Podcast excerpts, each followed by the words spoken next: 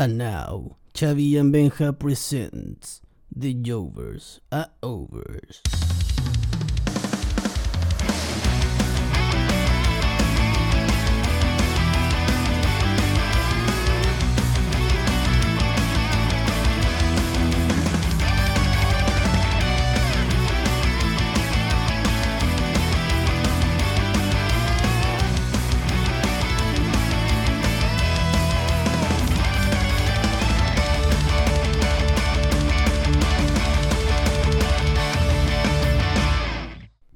Este programa representa solamente la opinión de dos fanáticos del wrestling. Damos inicio a un nuevo episodio de The Jovers a Overs. ¡Fucking Jovers! Pene. No, me desubiqué. ¡Ah, Tangana! Esta semana vuelve el público, los shows. Bueno, y con esta introducción de mierda partimos este episodio. Buenas, buenas, Jovers, ¿cómo están todos? Oye, la, yo creo que la introducción más mala que hemos hecho en toda nuestra Uh. historia de The Hours. A mí me gustó, fue entretenido, fue diferente, me gusta. Lo distinto Queda, Fue como, fue como nuestro quinto intento. Sí, fue como, es como la tónica de este capítulo, weón. Que va a ser un capítulo entretenido, sí. sí. Va a ser un capítulo así como muy al lote. Random. No, Sí. no, o sea, porque. Es que claro, es que ese es el tema. Vamos a hacer un capítulo como sin tanta pauta por diferentes motivos también. Obviamente también hemos estado full ocupados con otras cosas. Entonces tampoco hemos podido hacer constantemente los resúmenes semanales y todo eso. De hecho, yo al menos en lo personal ni siquiera he podido ver los shows semanales. Me he enterado de cosas, obviamente. Somos dos. Pero no, Somos tres. no he podido estar tan pendiente. Sí, pero se entiende, si en el fondo igual ahora, ahora es cuando se empieza a poner un poco quizás el camino diferente con el contenido de, de lucha, porque estamos ante una inminente llegada del, del público nuevamente, entonces está bueno que nos pongamos un poquitito más al día. Sí, de hecho yo estoy estrenando nueva locación, pero en verdad va a ser Ah. solamente por un tiempo. Eh, así que también por eso estaba ocupado entre yendo de un lado para otro y todo el tema. Y aparte que estoy con pega nueva. Bien, Entonces- bueno, felicidades, Benjamín. Así es, Ah, toda la positiva. espérate. Estamos, estamos grabando un capítulo después, o sea, un día después de- del natalicio de don Benjamín. Así que está bien, está saludarlo, man. Dos días después. Dos días después, puta la wea la vendí, pero está, pero bueno, el saludo está. El saludo está, y eso es lo importante. Así que felicidades, amigazo. Muchas gracias, don Jover Chai. Se agradece el saludo. Me sumo a las palabras de Siempre- don- de Don Xavi. Siempre Benjita en mi corazón. Gran amigo. Ahora compañero de, de podcast. Compañero Jover. Muchas Compañero gracias, Jover. don Andrés. Mira, ahí estamos. Siempre he admirado su, el buen micro que tienen ustedes, el buen micrófono. Y ahí se mandaron buena promo. Buena promo, buena, Buena gracias, promo. Yo creo que Así el que, el que se tiene agradecen los saludos. el mejor micro de, de los tres es Benjita, que se tuvo que cambiar de locación para poder colocarlo. Muy grande el micrófono. Cacha, manso, manso amigo. Te gastáis el pedazo de micro, weón. Estuve ahí tratando de, de, de acomodarlo de la mejor forma para que no interrumpiera tanto mi cara. Ah, amigo, un micro ahí de piola. Tamaño, un tamaño promedio. Y el mío aquí no, se ve. pero-. No, ese está sentado. No. Don Andrés sin micrófono, pero por el momento, porque no está en la locación habitual tampoco, don Así Andrés. es. Sí, pues bueno, en tierra sureña, muy bien. Estamos todavía en el sur. Con Así que bueno, demos inicio a esto. Dam- demos inicio a este capítulo, pero antes, antes de hablar de lucha, quiero hacer un comentario de felicitación. Yo no sé si hay tanta gente desde Argentina que nos está viendo o escuchando. Sé que hay, porque lo he revisado en las métricas que da la plataforma.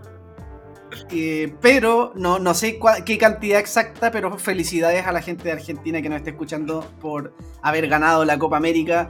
Y no sé si italianos nos estarán escuchando por haber ganado la Euro. Bambini, el pepperoni, la pizza, salud. y- Así que saludos ahí a, lo- a y los ganadores. putana. No, esa bueno, sí. Saludos ahí a, a los ganadores que ya son overs, en- ya dejaron de ser jovers en, en- en- sus respectivos rubros. Lindo está celebrar un, un- un acontecimiento como una copa, siempre, siempre es bonito, así que felicidades pa- para... Y mira, Italia y Argentina, y hay una relación de, de conquista histórica y weas raras.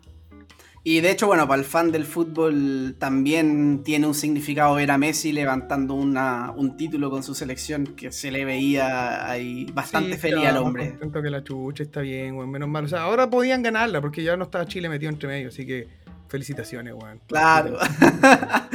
De hecho, al único país que no le ganó en toda la Copa fue Chile. Ojo ahí, datos, no opiniones.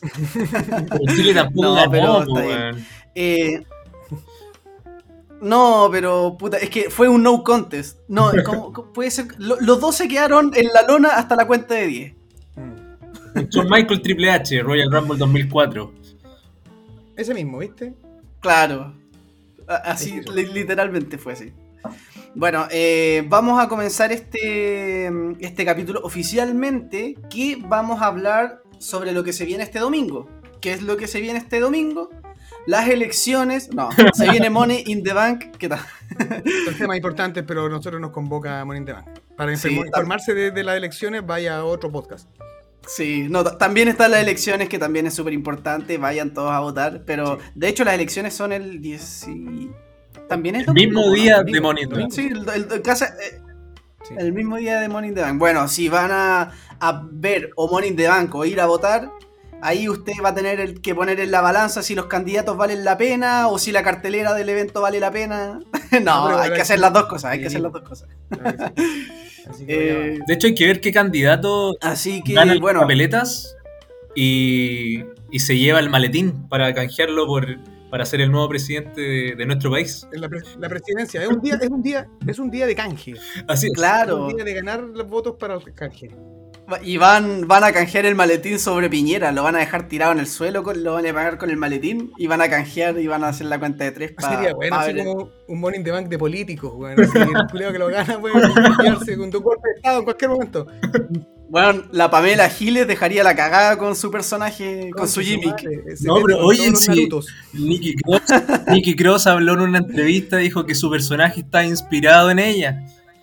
No, no, lo- no lo vieron. Datos, datos, no opiniones. Volvemos a lo mismo. Así que bueno, este domingo se viene Money in the Bank. Es un evento súper importante porque WWE igual lo ha eh, comenzado a establecer como, pues se podría decir que como el quinto evento grande. Porque Sí. bueno, claramente tenemos Survivor Series, WrestleMania, SummerSlam, todo el tema, Royal Rumble. Eh, y de a poquito WWE le ha estado dando esta importancia a este evento, que no es menor, un, un Money in the Bank. De hecho, es lo que comentábamos con Xavi antes de empezar a grabar. El Money in the Bank no es una lucha que termina cuando suena la campana y se finaliza la lucha, sino que sigue porque esta persona tiene un tiempo de un año para canjear el maletín. Entonces, no deja de ser menor la, la relevancia que tiene y obviamente también lo demuestra el interés de WWE en hacer que este sea el primer pay-per-view con público Claro. después de mucho tiempo. Bueno, obviando que WrestleMania fue con público, pero fue por una situación bastante particular. La verdad que hubo también el aforo súper limitado. No sé qué aforo tendrá este evento, la verdad, pero bueno, e- en Estados Unidos ha- han hecho partidos de fútbol con estadio completo y de 70.000 personas, ni siquiera con está al aforo limitado. 100% ya los lugares cerrados. Creo que al 100%. Hace, poco fue uh, la UFC, estuvo McGregor contra Poirier y creo que estuvo también a full Sí, capacidad. de hecho también hubo concierto, pues, el mismo Foo Fighters en, en el Madison Claro. Square Garden. Claro, sí. Sí, verdad. Es verdad eso. Así que bueno, eh, considerando esto, vamos a hacer nuestras predicciones, pero antes han pasado algunas cositas contingentes en el mundo del wrestling. Como comenté, bueno, comenté dos puntos que los quiero recalcar. Lo primero es que hemos estado full ocupados, entonces no hemos podido ver todo. Yo no podía, por ejemplo, en- eh, también eh, ocurrió hace poquito el evento, no el evento, el show de NXT The Great American Batch, que yo solamente pude ver la primera lucha, todavía no he podido ver las demás. Eh, pero sí me estaba enterando de cosas.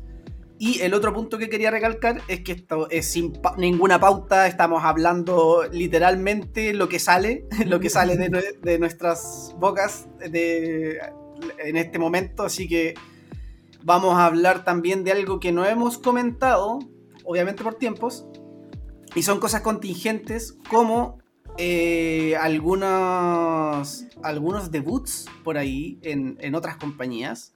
Ya saben a quién me refiero. ¿Hablas de Malakai? Malakai. Malakai Black. de, eh, Malakai Black. Pucha, no sé, no sé qué opinan del nombre, a mí no me A mí gusta mucho. weón, A mí tampoco. No, Por mí último, tampoco. Tommy hubiera Tommy así, Sí. Bueno, Tommy End, la verdad, eh, a mí como que me agrada el nombre por costumbre. Porque Pero si no me dicen que alguien nuevo se llama Tommy End, no, no me gusta mucho el nombre, pero por mí- costumbre ya es Tommy End. A mí me pasa que Tommy, que no lo relaciono, o sea, si tú veis la imagen que proyecta Alistair Black, eh, no me condice con Tommy End, que para mí es como un nombre un poco más amistoso quizás, así como, como Sí, suena. es verdad.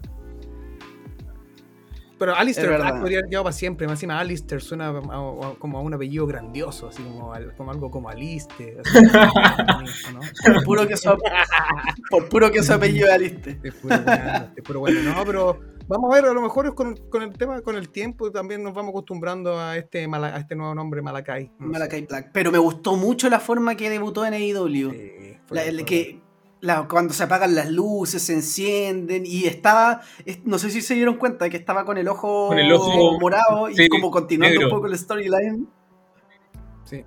Es que de hecho había hecho una Así promo antes, había hecho una promo antes del debut Sí, donde eh, tenía, eh, tenía un está como en un hospital psiquiátrico. y, y tenía el ojo eh, con parche, o sea, con una venda.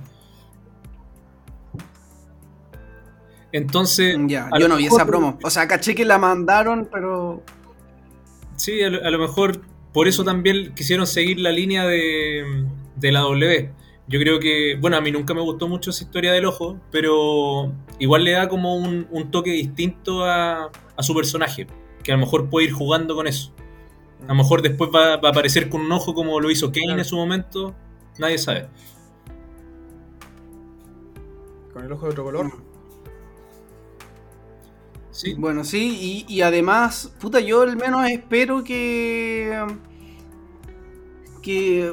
O sea, yo, yo sí creo que le van a dar la relevancia que merece, porque él tiene ya un estatus, no, no solo en WWE, en, en- lucha libre independiente también, eh, como End. Creo que sí va a tener este estatus, pero vuelvo y repito lo que he dicho en otros episodios anteriores, que me preocupa un poco el exceso de contrataciones de IW, de cómo va a encajar después todo este roster. Por- y todos sabemos que no todos van a tener el mismo trato, no todos van a tener las mismas oportunidades y, y de repente creo que a IW le falta un poquito frenar la mano. Entiendo que esta contratación sí era quizás necesaria para causar el shock, Claro. eh, pero Pero igual tenéis razón con lo que decís, porque en el fondo lo que debería preocuparse ahora eh, AEW es de construir eh, o darle como mayor, eh, claro, más potencia o, mayor eh, trabajo a ciertas superestrellas que ya están como identificadas con AEW.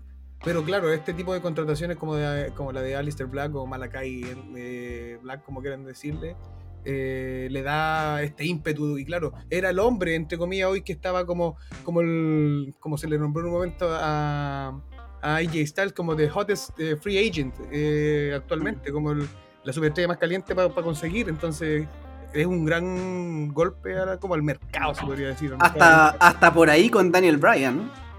bueno, Claro. Daniel Bryan no sabemos qué va a pasar ahí. No, no sabemos. O qué sea, va a puede ser que, que pueda aparecer también, lo están guardando a lo mejor en algún show, no sabemos. Yo creo que ese puede ser el golpe que necesita AEW, porque le falta esa cara de main eventer que, que sea ya un consagrado de otra compañía.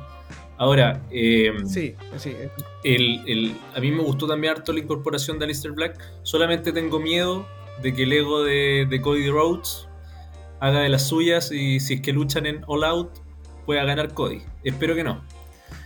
Pero Yo en el momento pensé lo mismo, creo que, era, que, que- que es, como, es como con el hombre con el quien tenía que ir. po. O sea, tenía un Kenny Omega que en este momento está en otra, en otra circunstancia, en otro, como en otra storyline quizás.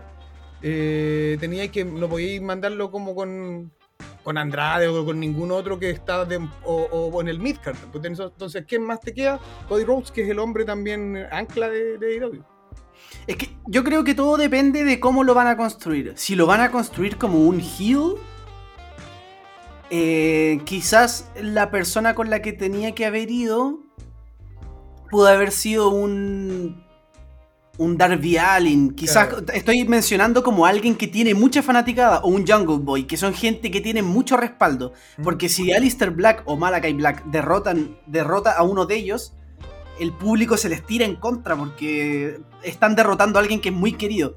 Ahora, si no son las intenciones de ellos y lo quieren mantener como un twinner o un face, pero más con una personalidad un poquito más ruda, eh, está bien Cody, porque Cody está bien, tiene su respaldo en Estados Unidos, pero también tiene muchos detractores. Entonces, eh, también depende. Como digo, si lo quieren hacer como un full heel, mucha gente va a celebrar que le gane a Cody, incluso. Entonces, yo creo que va a depender, va a depender. En lo que sí es inteligente es que si derrota a Cody va a ser un- una victoria bastante poderosa porque Cody está como súper establecido en AEW y pocos lo pueden derrotar actualmente. Poco por decir algo. Pocos por no decir ninguno. Así que... eh, bueno, esa es mi opinión al menos respecto a este debut. También han ocurrido otras cosas. eh, bueno, ya creo, no sé si lo comentamos en algún momento, pero el cambio de manos de títulos de- del campeonato norteamericano. Sí, sí lo comentamos, Isaiah. Scott. De ahí también pasó el, el evento o el show de NXT de Great American Batch, que ahí yo no puedo opinar mucho porque solamente vi la primera lucha, que adelanto que sí me gustó. Em, Andrés vio algo, eh, creo que él nos podría comentar. Sí, fue. Yo vi completo el show. pero me va a hacer spoiler. Bueno, no voy a, no voy a dar resultado. No voy a dar resultado. Pero, pero sí, del, del show lo encontré bastante. No, dale. Lo encontré bastante Sí, parejo. ya pasó una semana, bueno, no spoiler. lo encontré parejo, encontré que luchísticamente estuvo bien entretenido. Eh, aún me pasa el tema de NXT que no me vuelve a enganchar como antes. Eh, sí me gustó eh, harto la primera lucha. La primera lucha encontré que estuvo entretenida. Y la última también me gustó. ¿Cuál fue la primera lucha? La de MSK contra Timothy Thatcher y Tommaso Champa. Y el main event Ah, que fue Kyle O'Reilly contra Adam Cole 2, que también fue una lucha que, bueno, técnicamente los dos son buenos, utilizaron harto, harto llaveo, harto en el suelo.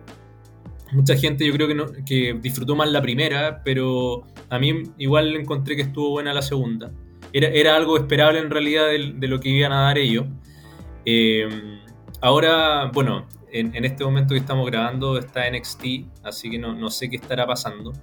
Pero, yo creo que ese feudo va a continuar de, Adam Cole con Kyle O'Reilly. Debiese haber una tercera parte donde O'Reilly gane para dejarlo como un poquito más establecido y que pueda ya empe- empezar a, tener otro, otro, otro push ya por algún título individual.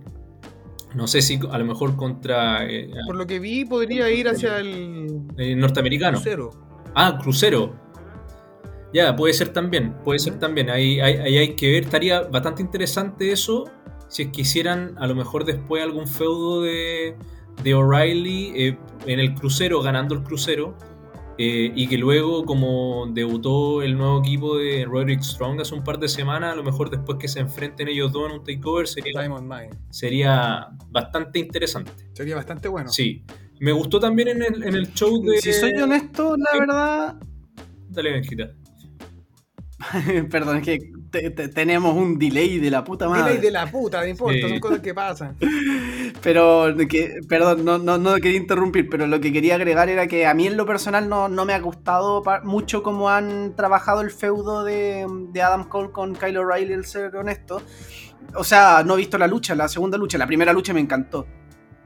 Pero yo ya lo comenté en su momento, creo que esta era la oportunidad de que esta rivalidad sea la nueva Johnny Gargano contra Tommaso Champa y no me ha causado eso porque creo que no la han trabajado bien y no han sido consistentes. O sea, partieron en un evento eh, Adam Cole contra Kyle O'Reilly. Perfecto, muy buena lucha, gana Kyle O'Reilly. pero después hay como un, un entremedio donde Kyle O'Reilly está más concentrado en el título de Carrion Cross Mm, y está esta sí. fatal de 5 y después vuelven a Kyle O'Reilly contra Adam Cole. Está como desordenado, como que no hay una línea. No sé, a mí no me ha convencido del todo y creo que daba, prometía para hacer una rivalidad que sea como que tú pienses en 2021 y pienses en esa rivalidad. Pero bueno, ¿Eso será Eh, factor público también? Yo creo que es un poco factor desesperación también de no saber qué hacer con, con, con quién subir. De repente subimos a Carrion Cross o no lo subimos. ¿Qué hacemos antes? No sé. Sí, yo, concuerdo contigo, Benja, con el tema del orden. Porque perfectamente el feudo que está teniendo Karrion Cross ahora con, con Johnny Gargano eh, podría a lo mejor haberlo tenido antes y en el eh, NXT Takeover eh, In Your House hubiese ido Gargano y hubiese mantenido la, la rivalidad ahí de, de Cole contra O'Reilly para no perder el momentum que tenían ellos dos. Y luego, a lo mejor en, en- ahora en The Great American Batch, eh, haber hecho el Fatal de 5, no sé. Pero, pero sí, con un poquito de orden a lo mejor hubiese quedado mejor el tema de la coherencia en, en las historias de Next. Que bueno, es una de las cosas que también hablamos en, en el capítulo anterior. Ahora, bueno, yo espero que vengan cosas Sí, positivas. De hecho, también hay un tema ahí.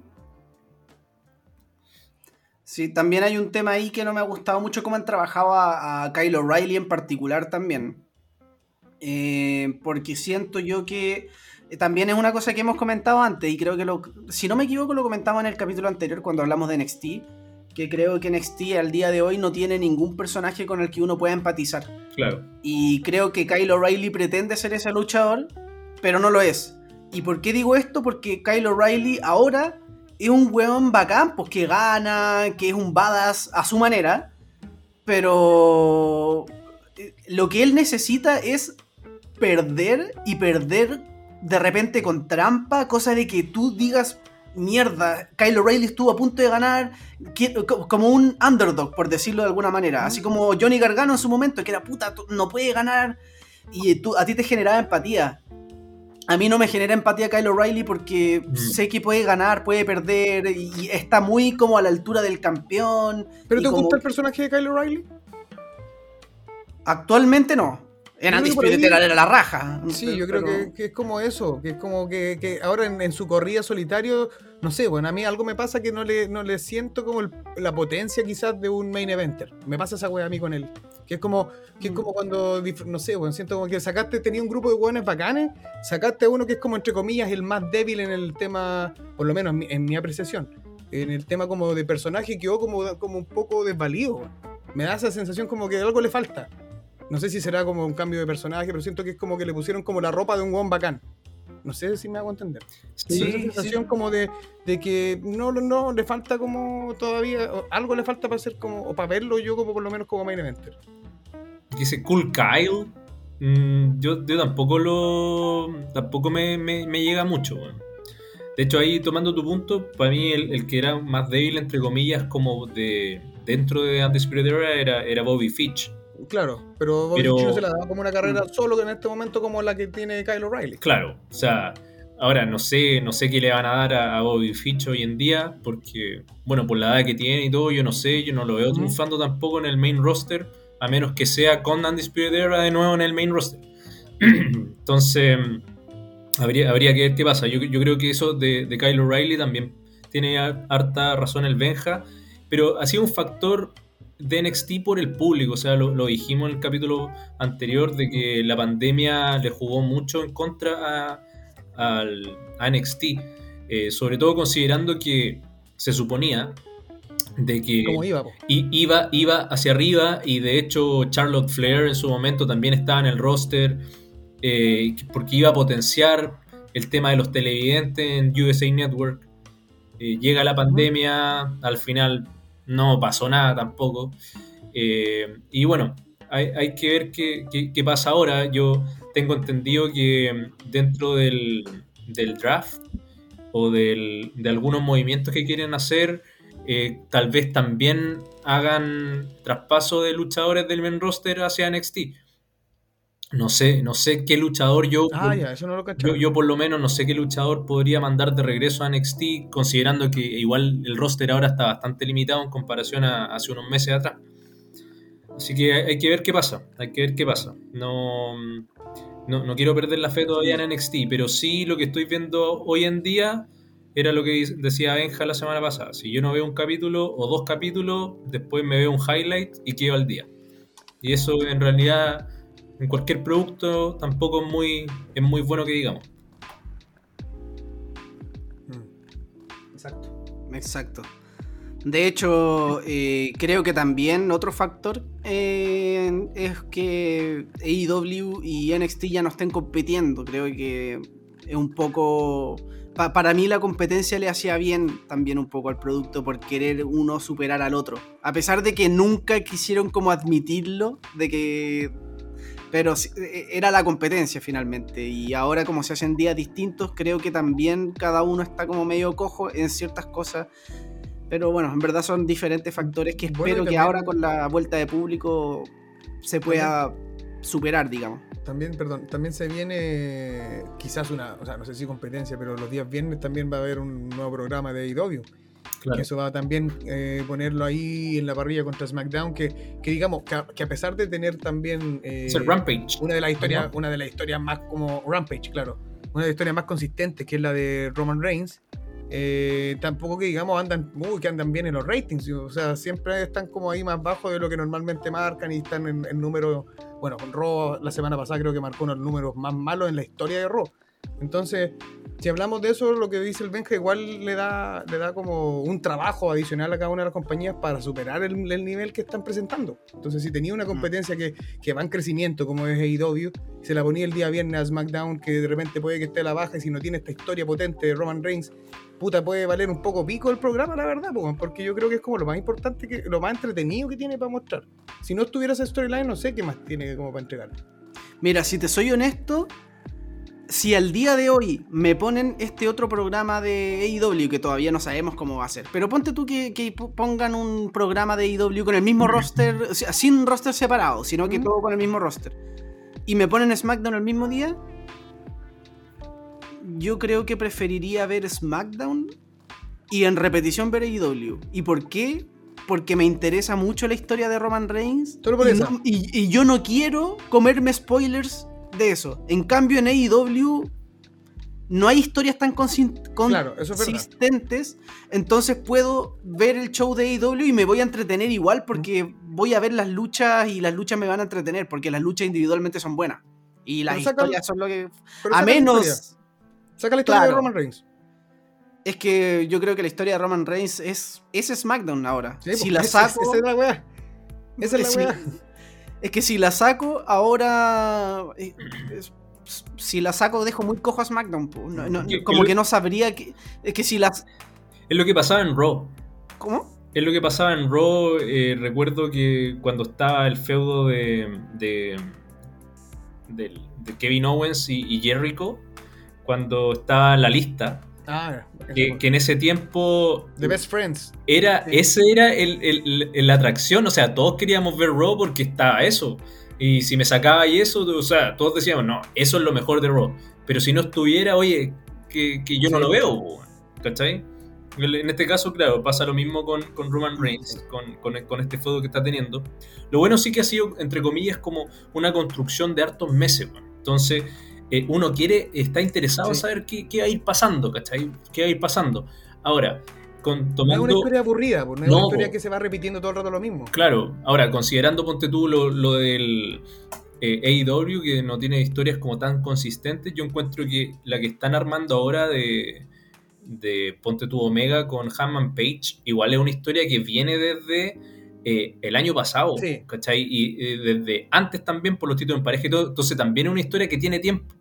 Entonces yo creo que hay que darle un poco de semana para ver cómo lo construyen, pero a lo mejor cuando llegue el momento yo vería más Rampage que SmackDown, no sé. Ahí tendríamos que llegar al momento. Yo, yo creo que este viernes va a ser crucial depende. eh, con respecto a lo- a lo- al público, porque Este viernes también vuelve el público. vamos a ver cómo reacciona, po, vamos a ver cómo reacciona. Ahora, a mí lo que me pasa. Exacto. A mí lo que me pasa con. con la rivalidad de Hanman Page con Kenny Omega. A, a mí, en lo- el- muy en lo personal, obviamente le tengo que dar la oportunidad de que se siga construyendo. Pero a mí me pasa que al principio era una lucha que quería ver y era una rivalidad que quería ver porque se estaba armando bien. Y ha pasado tanto tiempo que es como puta, ya no quiero ver esta weá, como que ya en verdad, como que pasó demasiado tiempo, no sé, como que ya es como puta, ahora me venía a contar esta historia, ¿cachai? Es como siento que el tiempo era mucho antes. Eh, pero obviamente le doy el beneficio de la duda, porque quizás pueden armarlo bien ahora, en, en- estas semanas, y pueden armarse algo interesante. Ahora, por otro lado, en esta historia creo que va a ser muy crucial el trabajo de eh, Hangman Page. Porque Kenny Omega nosotros sabemos que es un talentazo y que tiene un personaje que lo está puliendo muy bien como heel y lo están haciendo ahí, están haciendo muy buena pega con él. En cambio, Hangman Page para mí sigue siendo alguien cojo de personaje. A pesar de que sí tiene un- una identidad, ¿Mm? pero siento que todavía está cojo de personaje. Y yo todavía no es el. Para mí todavía no es el, el personaje con el que. Lo mismo que NXT. Todavía no es el personaje con el que yo pueda empatizar. A pesar de que tiene un, un respaldo grande en Estados Unidos. O sea, se vio en el público de Double or Nothing. Eh, pero para mí aún tiene ese problema que creo que se puede solucionar si Kenny Omega durante las semanas que viene ataca brutalmente a Hanman Page al punto de que tú digas, chuta, me da pena Hanman Page. ¿Cachai? Y, y empecé a empatizar con él. Bueno, no sé si sea como un, un feudo que sea más violento, o sea, porque estamos acostumbrados a ver a, a un Kenny Omega que viene con también con, con sus secuaces de atrás, que lo hace ser quizás un poco menos, como más cómico quizás de repente, con las mismas promos que hace Kenny Omega. Entonces quizás darle un poquitito más de violencia a esto y no dejarlo que se... Que, como no, no, no dejar que, que sea este típico feudo que se enfrentan en una ocasión, se enfrentan, en- sino que no se enfrenten hasta que llegue un momento culmine donde ya es la lucha titular. Y de hecho, podrían al- alargar esto a- teniendo historias con The Elite. Por ejemplo, que Hanman Page empiece a tener historias con los Young Bucks, después con eh, Carl Anderson y Luke Gallows. Y así, y, y- y que Hanman Page empiece a ser la víctima de la rivalidad porque los otros, en, en los matones, los grupos grandes, el, el grupo grande de The Elite, lo ataquen brutalmente, entre todos, por la espalda, haciendo trampa. Eh, creo que por ahí puede armarse algo bueno. Mm. Aquí Andrés quería decir algo. Hace rato, weón. No, pero está, oye, sí, estamos súper aquí en, Súper en, pegado. sint- en sintonía. No, eh, eh, tomando las palabras, yo encuentro que sí sería bueno un- una sacada de cresta a Hanman Page, pero en el mismo evento. Yo, cre- yo creo que eh, yo no le daría el título a Hanman Page ahora. Siento que, que, que obviamente tiene toda su pinta de, de querer ser main eventer, todo lo que tú queráis, pero hoy en día encuentro que Kenny Omega está haciendo muy bien ese papel. Eh, bueno, con la barba ahora que tiene estilo Lemmy, estilo Triple H 2004. Eh, encuentro que, eh, le ha hecho una transformación también a su personaje que es distinta y, me gusta verlo, me gusta verlo de esa forma. Encuentro que Hanman Page, si lo vais subiendo así como dice Benja, con los Jumps, todo, eh, con, eh, claro, Cal Anderson, Luke Gallows, y después llega a All Out y gana Omega con trampa. Y que luego le saquen la cresta a Hanman Page y, y que le saquen tanto la cresta que a lo mejor el compadre esté, no sé, dos o tres meses afuera Fuera. fuera, po, Sí. ¿cachai? Que esté afuera y después que vuelva y que te arme un feudo para, no sé, para Revolution en, en, en febrero, po, ¿cachai? Y, y ahí yo te creo que el compadre lo gane, po, porque ya le sacaste la cresta, el weón no tiene nada más que perder. Y, y- y ahí yo, de hecho, ahora te lo estoy contando, weón, Me lo estoy imaginando y ya se me apretó la guata. Digo, weón, yo quiero ver esa weá, ¿cachai? Pero bueno, hay que, hay que ver cómo lo arman, weón. ¿Cachai?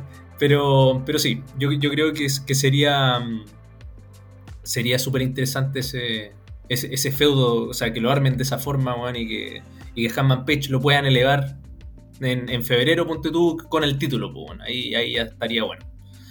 Así que eso más que nada quería comentar, weón. No sé Sería, si- sería consistente. sí. Yo no sé si Benjita se nos quedó pegado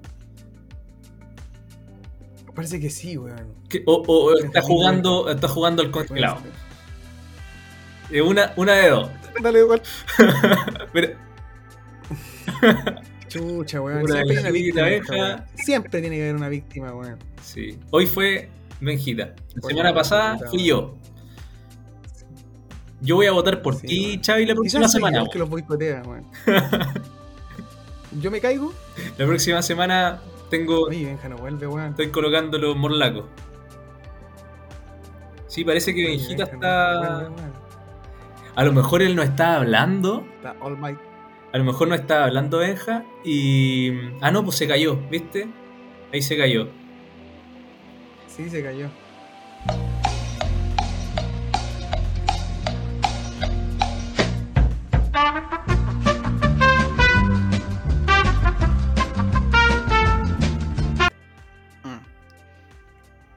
Ya, ahora sí, Jovers, volvimos.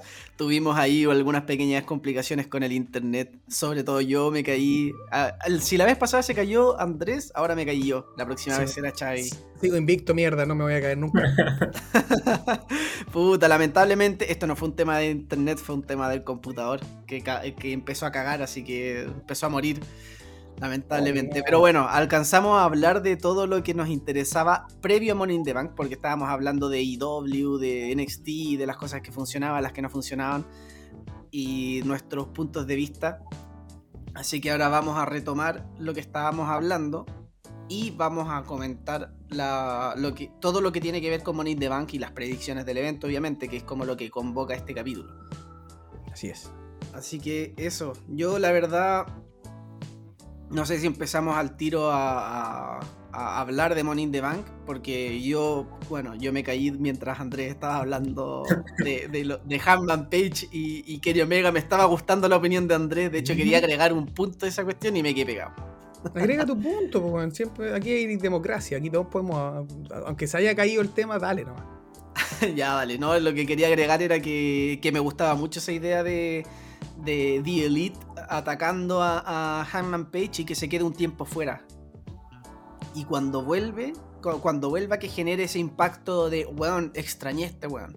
Así como, Sí, de verdad que, que, que, que sea más fre- una frescura verlo de nuevo, po, y, que, y ahí que vuelva con todo, y ahí yo puedo comprar a este Hangman Page que puede ir por el título, ganarlo y, y tener la empatía de la gente que le falta ahora, creo yo. Porque para mí ahora es un personaje muy... A pesar de que tiene su identidad y todo el tema, todavía sigue siendo un personaje medio plano, a mi Mm. parecer. Y, no, y no, no llega a generar esa empatía que quizás uno quisiera ver en una rivalidad tan importante como esta, porque todos tenemos que acordarnos cómo empieza esta rivalidad y la intención debería ser que a la, a la gente le genere empatía. De cierta manera, Hanman Page, porque también eh, ellos dos fueron parejas, estuvo ahí la traición, que por una parte al principio iba a ser la traición de parte de Hanman Page a Kenny Omega, y, y, y después, bueno, ahí todos sabemos cómo fue un poco avanzando la cosa pero en verdad eso, eso quería comentar respecto a AEW. No, sé si quieren comentar algo más y, o pasamos al tiro a lo que es Pasémosle. WWE. Vamos a lo que nos convoca hoy Las día y la predicciones. contingencia, que es Money in the Bank. Money, Money in the Bank. Primero, antes de hablar como las predicciones como tal, quiero saber sus opiniones de la cartelera, de, cómo ha estado eh, WWE trabajando todo esto. Eh, yo, obviamente, sabemos que los tres hemos estado un poquito descolocados con los últimos programas por diversos motivos, pero al menos así como la rápida, las primeras impresiones de lo que se puede venir como... O, al menos en las carteleras, ¿ustedes ven este evento así y dicen, puta, quiero que sea el domingo y quiero ver Money in the Bank? Puta, a mí, yo creo que los Money in the Bank como tal eh, me tienen como expectante. Más Ya. que la cartelera, así como las luchas por los títulos, lo que venga. Bueno, eh, Roman Reigns contra Edge, sí la encuentro también una lucha interesante y que quiero ver. Eh, con, también con de la forma en que, han- bueno, a Edge siempre cuando después de que está un tiempo fuera lo muestran como un personaje muy violento, eh, que es lo que nos mostró un poco ahora con, en esta última semana. Entonces, sí, sí, me, me- me me- interesa ver eh, esa lucha, pero yo creo que, claro, la que más, porque en el papel apuesta mucho es, por ejemplo, el in the Bank eh, masculino, que creo que va a ser tremendamente entretenido. De Sí. hecho, yo creo que el, el- yo creo que el main event va a ser la de Roman con Edge. No, no, yo creo que esta la van a dejar un poquito más como pre-main event, Mm. la del Money Sí. in the Bank. Digamos. Sí, es que también tienen que hacer ese juego porque te da como de repente la, la chance de decir, ya, si, le de- si dejan el Money Bank como el main event, el, el evento se cierra ahí nomás. Pero si te lo ponen en, no sé, como pre-main event o como opener, estáis todo el evento pensando que a lo mejor en el main event, que va a ser la lucha titular, puede canjear el, el ganador. Y que hay ahí expectante también. Sí, yo creo que es el. No, y aparte que Roman también tiene. Perdón, don Andrés, interrumpí, es que seguimos con delay. Sí, seguimos un poco con delay. Eh, lo, lo que decía Benja, disculpa Benja, para bueno, tomar el punto de dale. era que, que, claro, o sea, tener el, el, el Money in the Bank masculino al final sería, entre comillas, como perder el, la sorpresa, exceptuando lo que pasó cuando Brock Lesnar ganó el, el maletín. Que, que fue que, No, claro, mierda. estaba como main event y que llegó Brock Lesnar de la nada y lo ganó. Pero en este caso debiese ser antes. De hecho, no me extrañaría que a lo mejor fuese el opener o, o la segunda lucha. No, no me extrañaría considerando que eh, después igual en el, en el evento puede estar como ese morbo de que, de, de que si el ganador puede canjear o no. Ahora, eh, tomando el Sí, tema y del- yo creo que, claro, Roman Reigns. Perdón, perdón. Yo No, no, dale, Roman dale. Reigns es el hombre que tiene que ser el main event porque es, porque es la cara hoy de WWE. Entonces tiene que ser el main event ese. Sí, Sí. pues no, es que eso era justo lo que iba a decir. Roman Reigns tiene que ser el main event porque Roman Reigns es la cara de WWE actualmente. Todo lo que pasa en torno a él tiene que cerrar el evento y sobre todo en una lucha que era el main event de WrestleMania. Sí, Que al final fue la triple amenaza, pero esta era la lucha de, de WrestleMania. Edge contra Roman Reigns. tal cual. Así que. Y también, bueno, yo tengo ahí un punto de vista que es como un poco negativo, eh, considerando que, que es el primer show con público después de tanto tiempo. Creo que la cartelera, lo, lo atractivo es Roman Reigns contra Edge. Y las luchas de escalera son atractivas porque siempre son atractivas las luchas de escalera, más allá de que se haya contado una historia o algo por el estilo. Y lo demás es como, como un poquito flojito para hacer el primer show con público. Así que yo creo que en los primeros Raw y en los primeros SmackDown se la tienen que jugar. Se la tienen Sí, que porque- jugar harto ahí. Es que aquí caemos en lo, en lo que hemos hablado hace mucho rato, que toda esta época pandémica y los últimos meses, el desarrollo de storylines ha sido puta, muy vago, a excepción del de, de Roman Reigns. Entonces, ese es el fuerte, ese es el fuerte hoy. eh, ese va a ser el, y tiene que ser el main event. Y lo demás, claro, le falta potencia, le falta power. Hasta el mismo Money in the Bank le falta como. Quizás tengamos nombres increíbles en el- los, que van a participar, pero le falta quizás como ese condimento de, weón, hay una wea ahí que se está, además de- del, del, del maletín, hay algo más que se está disputando. Estos dos está- que están en un feudo se pueden dar, se pueden sacar la cresta, no sé. Entonces falta como que el, el contenido de historia, que es más que nada lo que hemos hablado en la tónica de todos los, cap- de los capítulos anteriores. De hecho, spoiler alert, el próximo año, que cual sea el capítulo que estemos grabando, capítulo 200, vamos a seguir criticando la historia. Sí. Eh, Pero bueno, entonces, em, va- bueno, llegamos entonces a este evento que vendría siendo Money in the Bank, el primer evento como estamos hablando con público de hace tiempo, exceptuando WrestleMania. Em, me refiero vuelta al público como de manera regular, o sea, fin del Thunderdome, porque lo de WrestleMania fue como para esa noche. Em, antes de hablar de este eh, Money in the Bank, del de este año, me gustaría también eh, como hablar en general de la estipulación Money in the Bank. Eh, no sé, yo creo que es una estipulación súper interesante que esto ya es un paréntesis en verdad, es como para comentarlo igual que, que creo que WWE debería retomar un poco el camino que se hacía con los primeros Money in the Bank, que era de eh, de verdad elevar talentos. O sea, la persona que ganaba eh, tenía un push así súper considerable. O sea, era de verdad elevar un talento y llevarlo a otro nivel. Y después cuando se convirtió en un evento temático de WWE de calendario, digamos, eh, empezaron a, a ganar luchadores que ni siquiera necesitaban el maletín. O sea, lo ganó John Cena, lo ganó Randy Orton, lo ganó Lesnar. Eh, Esta wea sí que es de mierda que la haya ganado eso. Una vez lo ganó Kane, que quizás no lo necesitaba, pero fue grato verlo con el- con- después con el, con el campeonato. Eh, sí, es que Kane fue. eh, o sea, claro, Kane quizás no lo necesitaba, pero Kane era un, es un luchador que. como que quizás necesitaba ese momento. Sí. O sea, ese momento ya con el Kane eh, de los últimos años, porque obviamente los momentos que él tenía en sus inicios eran increíbles con su debut, con el hermano de Kane y todo el tema, pero después ya hablando de este Kane sin máscara y este Kane que quedó un poco en el olvido, que ya era un poco más midcard y que estaba ahí como en la nada. Quizás como que uno quería verlo de nuevo en el estelari- estelarismo. Estelarismo. Sí. me, me enredé yo solo. Eh, entonces, claro, ese momento fue grato verlo ahí y canjear. Y más encima canjeó contra Rey Misterio. Entonces, fue, estuvo bastante bueno porque. Porque, bueno, fue el, el Monster Hill, digamos, atacando al, al enano. Entonces, eh, fue bastante. No, pero na- nada, no tengo nada. Pero es una, es la manera de decir que era el, el David contra Goliat.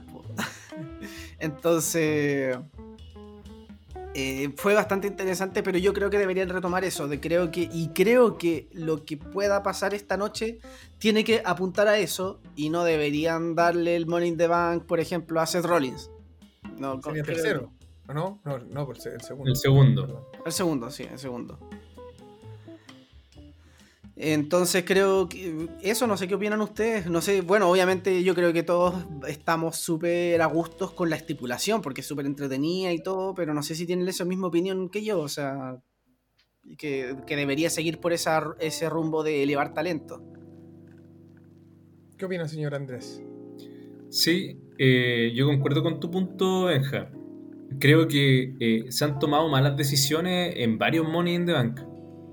Eh, considerando, ponte tú, cuando está la opción de dejar como el, un, un heel, pero tremendo, porque ponte tú a, a Baron Corbin.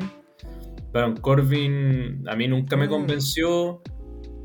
Eh, de hecho, yo nunca le. Yo no le hubiese dado el maletín nunca a él. Eh, encontraba que habían otras personas que, que sí, otros luchadores podrían haber subido y, y hacer mejor uso de ese maletín, al igual que lo que pasó con Otis, que fue el, el año pasado. Y el de Damien Sandow. En el tema en Sandow encuentro que fue una apuesta entretenida porque la gente enganchó harto. Enganchó harto, la, la gente de hecho respaldaba mucho a Demian Sandow. Ahora, claro, no, no canjeó en el sentido de que, lo, lo- si no me equivoco, lo perdió con un, con un paquetito, parece, no recuerdo que, cómo fue bien. Pero, pero él tampoco tenía como una. Cena también.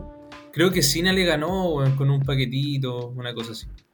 Sí. Pero, pero claro, o sea, si tú vas a elevar un talento eh, y le vas a dar el maletín, tiene que ser alguien que, que en realidad ya te lo estén, entre comillas, construyendo para que le falte solo el, el último escalafón antes de lograr el título. Que era lo que, no sé, eh, había pasado con Daniel Bryan, ponte tú CM Punk, eh, Alberto del Río, que tenían otras cosas que, que tú sí, tú compráis que fuesen un, retador después por el título porque se posicionaban entre comillas como en la órbita del main event. Pero eh, darle un, un Money in the Bank, no sé, a Corbin o a Otis o etcétera, que en realidad yo no, yo no encontraba que tuviese la credibilidad como main eventer. ¿Ya? Entonces, ahí concuerdo totalmente con el punto de- del Benja. Ojalá que eh, ahora, claro, empiecen a, a- tomarlo de una forma distinta. Aunque, bueno, ahí cuando lleguemos a, analizar esta última lucha, quién puede ganar, voy a dar mis impresiones. Pero en general, eh, me gusta la estipulación. eh, no me han gustado mucho los ganadores, pero en, en general es entretenida la lucha. Sí, bueno, de, De hecho, una estipulación, una estipulación muy entretenida y, que como dato rosa, no sé si ustedes lo, o sea, capaz que lo, lo manejen, pero esta es una estipulación creada por Chris Jericho. De la cabeza de Chris Jericho nace el Money in the Bank y se termina de dar forma con, con las ideas de Vince McMahon cuando conversan entre los dos. Esto está como, eh, no me acuerdo dónde lo vi, weón, creo que lo vi en el, en el Broken ¿El School. Broken de School? Donde invita a Mm. Jericho. Claro, donde ahí, creo que ahí hablan de eso. No estoy seguro si fue ahí o en otro lado, pero pero claro, eh, Jericho aparece con una idea que es la de de una lucha en la cual pudieran canjear como la lucha titular, creo que en la misma noche.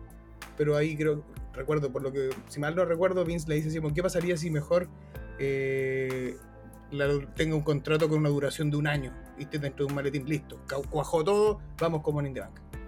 Por eso en la promo creo que Mm. cuando la en el primer in the Bank que hacen, Jericho como que sea, sea, sea, si él mismo dice que él crea la lucha, o sea, como dentro de la promo que, que- que- que tiene ahí de- arriba de la escalera creo que lo hace. De hecho, eh, bueno, yo no tenía idea, eh, no sabía eso, así que muy buen dato. Yo, la verdad, eh, bueno, creo que eso es una prueba perfecta de que Vince sí es un genio eh, creativamente, pero el weón tiene que también saber eh, eh, abrirse a eh, que los tiempos cambian, ¿cachai? Yo creo que ese, ese es un, un gran error de él. Entonces, eh, pero sí, eh, eh, yo creo que una idea totalmente acertada lo del Money in the Bank. eh, ya tiene su historia, tiene hasta sus memes creados. por ahí. la- como lo ocupamos para la vida real, para lo que sea, así como weón, tener el maletín, weón, te cambiaría tantas cosas, weón. Sí, po. y a eso también va un poco también eh, de la mano con lo que decía Andrés, que era el tema de tener buenas decisiones con quién gana el maletín. No tenía ningún sentido que Otis gana- ganase el año pasado, porque Claro. era un personaje cómico que no tenía un futuro main eventer. Para que nada, todo- era el momento. Era como Eugene, que Eugene ganara el Bank Claro. en esa época, una wea así. Como que- Mira, en ese momento, cuando yo vi, cuando yo vi el evento Money in the Bank el año pasado, em, ese fue el Money in the yo- Bank en el edificio, ¿cierto? Sí, una lucha cinemática. Mira, yo se la perdoné a WWE porque estaba recién empezando la pandemia y mi mentalidad fue como, ¿sabéis qué? En, en ese momento yo decía, mira, estoy encerrado en la casa, no puedo hacer nada. Por lo menos WWE me va a entregar un rato de entretención y en mi mente dije, no voy a juzgar si las luchas van a ser buenas o malas. Solamente voy a prender la tele, me voy a entretener. Y en su momento me entretuvo. Porque la lucha fue entretenida, o sea, no fue. O sea, podemos decir que luchísticamente fue un bodrio, porque obviamente sí lo fue. Pero sí entretenía, eh, eh, tuvo momentos chistosos y todo el tema. eh, y el ganador claramente no era el indicado, pero en, el momento, en ese momento lo, lo- acepté, digamos, y fue como ya filo, fue como el momento para entretenerme. Pero creo que ya no estamos en, en- en esa parada y ya de verdad hay que construir bien al, al ganador del Money in the Bank. Ya, por favor, no más esa lucha cinemática de- del edificio. Que más encima te contaron que tiraban a Rey Misterio para abajo y nadie se creía el cuento que ¿verdad, weón? so- sobrevivió el weón. Y después le sacaron el ojo y eso fue más peligroso que caer del edificio desde el piso no sé cuánto para abajo. verdad que, ese- esa mierda de escena, weón. Sí, no, sí, de verdad. oh, no sé. Ya, pero bueno, lamentable, pero, pero bueno. Afortunadamente, esta lucha sí va a ser eh, de- un Money in the Bank como corresponde después de del 2019. Claro, porque el 2020 fue la lucha cinematográfica. Así que vamos a ver un Money the Bank de nuevo como corresponde. Tenemos buenos nombres ahí y bueno, lo que le rogamos al señor Vince es que tome una buena decisión ahí en la parte creativa con qué superestrella vaya a crear con esto. No sé si quieren ir al tiro a lo que son las predicciones del evento. Vamos, vamos por lucha. Vamos, démosle, vamos. démosle, démosle. Yo tengo la cartelera acá. El día de ayer, esto lo estamos grabando día martes, el día de ayer en Raw anunciaron una lucha más. Así que creo que esa va a ser la primera lucha que podemos predecir. Que va a ser la lucha en parejas. Por, valga la redundancia, por el campeonato mundial en parejas de eh, Raw. En la lucha van a estar AJ Styles y Omos defendiendo sus campeonatos en pareja versus eh, The Viking Experience. No, Viking Raiders, me, quedé con el nombre antiguo que tenían, Viking Experience. Eh, contra Viking Raiders. Eh, ¿Cómo lo hacemos para.? ¿Quién parte dando su, su predicción? Mm, ya hablé, así que lo voy a decir, por toque no. Eh, yo creo que continúa como campeón eh, AJ Styles y Omos. Eh, creo que no, no. no sé, no le veo sentido quitarle el, cinturón ahora y más con, con gente, cuando va a haber también. Van a ver ahí en su esplendor a Omos, que no sé cuánto mide, bueno, como dos metros y medio, no sé. Pero a AJ Styles tampoco creo que le quiten el momentum, eh, quitándole el cinturón menos ahora y con gente. Creo que le queda un poco más como campeón en pareja, antes de volver a la escena eh, individual. Ya. Eh, Chavi, a todo esto, ¿tú estás ahí anotando ahí? el- Claro que sí, pues bueno, tengo un plumón, tengo pizarra, quería un color en, en particular. ¿Qué colores tenés? Tengo morado, tengo fucsia, naranjo, amarillo, eh, cian y verde. Ya, yo quiero el verde. Vamos. A mí me gusta el verde, pues, Benjamín. Ya. ¿Cuál, cuál? Yo quiero entonces el azul. Azul. Puta, justo se me acabó. No, aquí tengo azul. Dale, dale. Ya, voy a ir al tiro con mi predicción o queréis darle tú a Andrés. No, dale. Dale, dale. Ya, voy a calzar con Xavi. La predicción es que AJ Styles y Omos retienen. Eh, la verdad no hay mucho argumento del por qué retienen, no tiene mucha ciencia. Tienen que seguir siendo los campeones porque los que van a ganar los campeonatos en pareja no van a ser Viking eh, Raiders, sino que van a ser otras personas. Así que van a retener eh, AJ Styles y Omos. Viking eh, Raiders van a ser unos buenos oponentes, creo que va a ser una buena lucha. Pero se va a quedar en eso, en el casi y Omos y AJ Styles van a retener los campeonatos.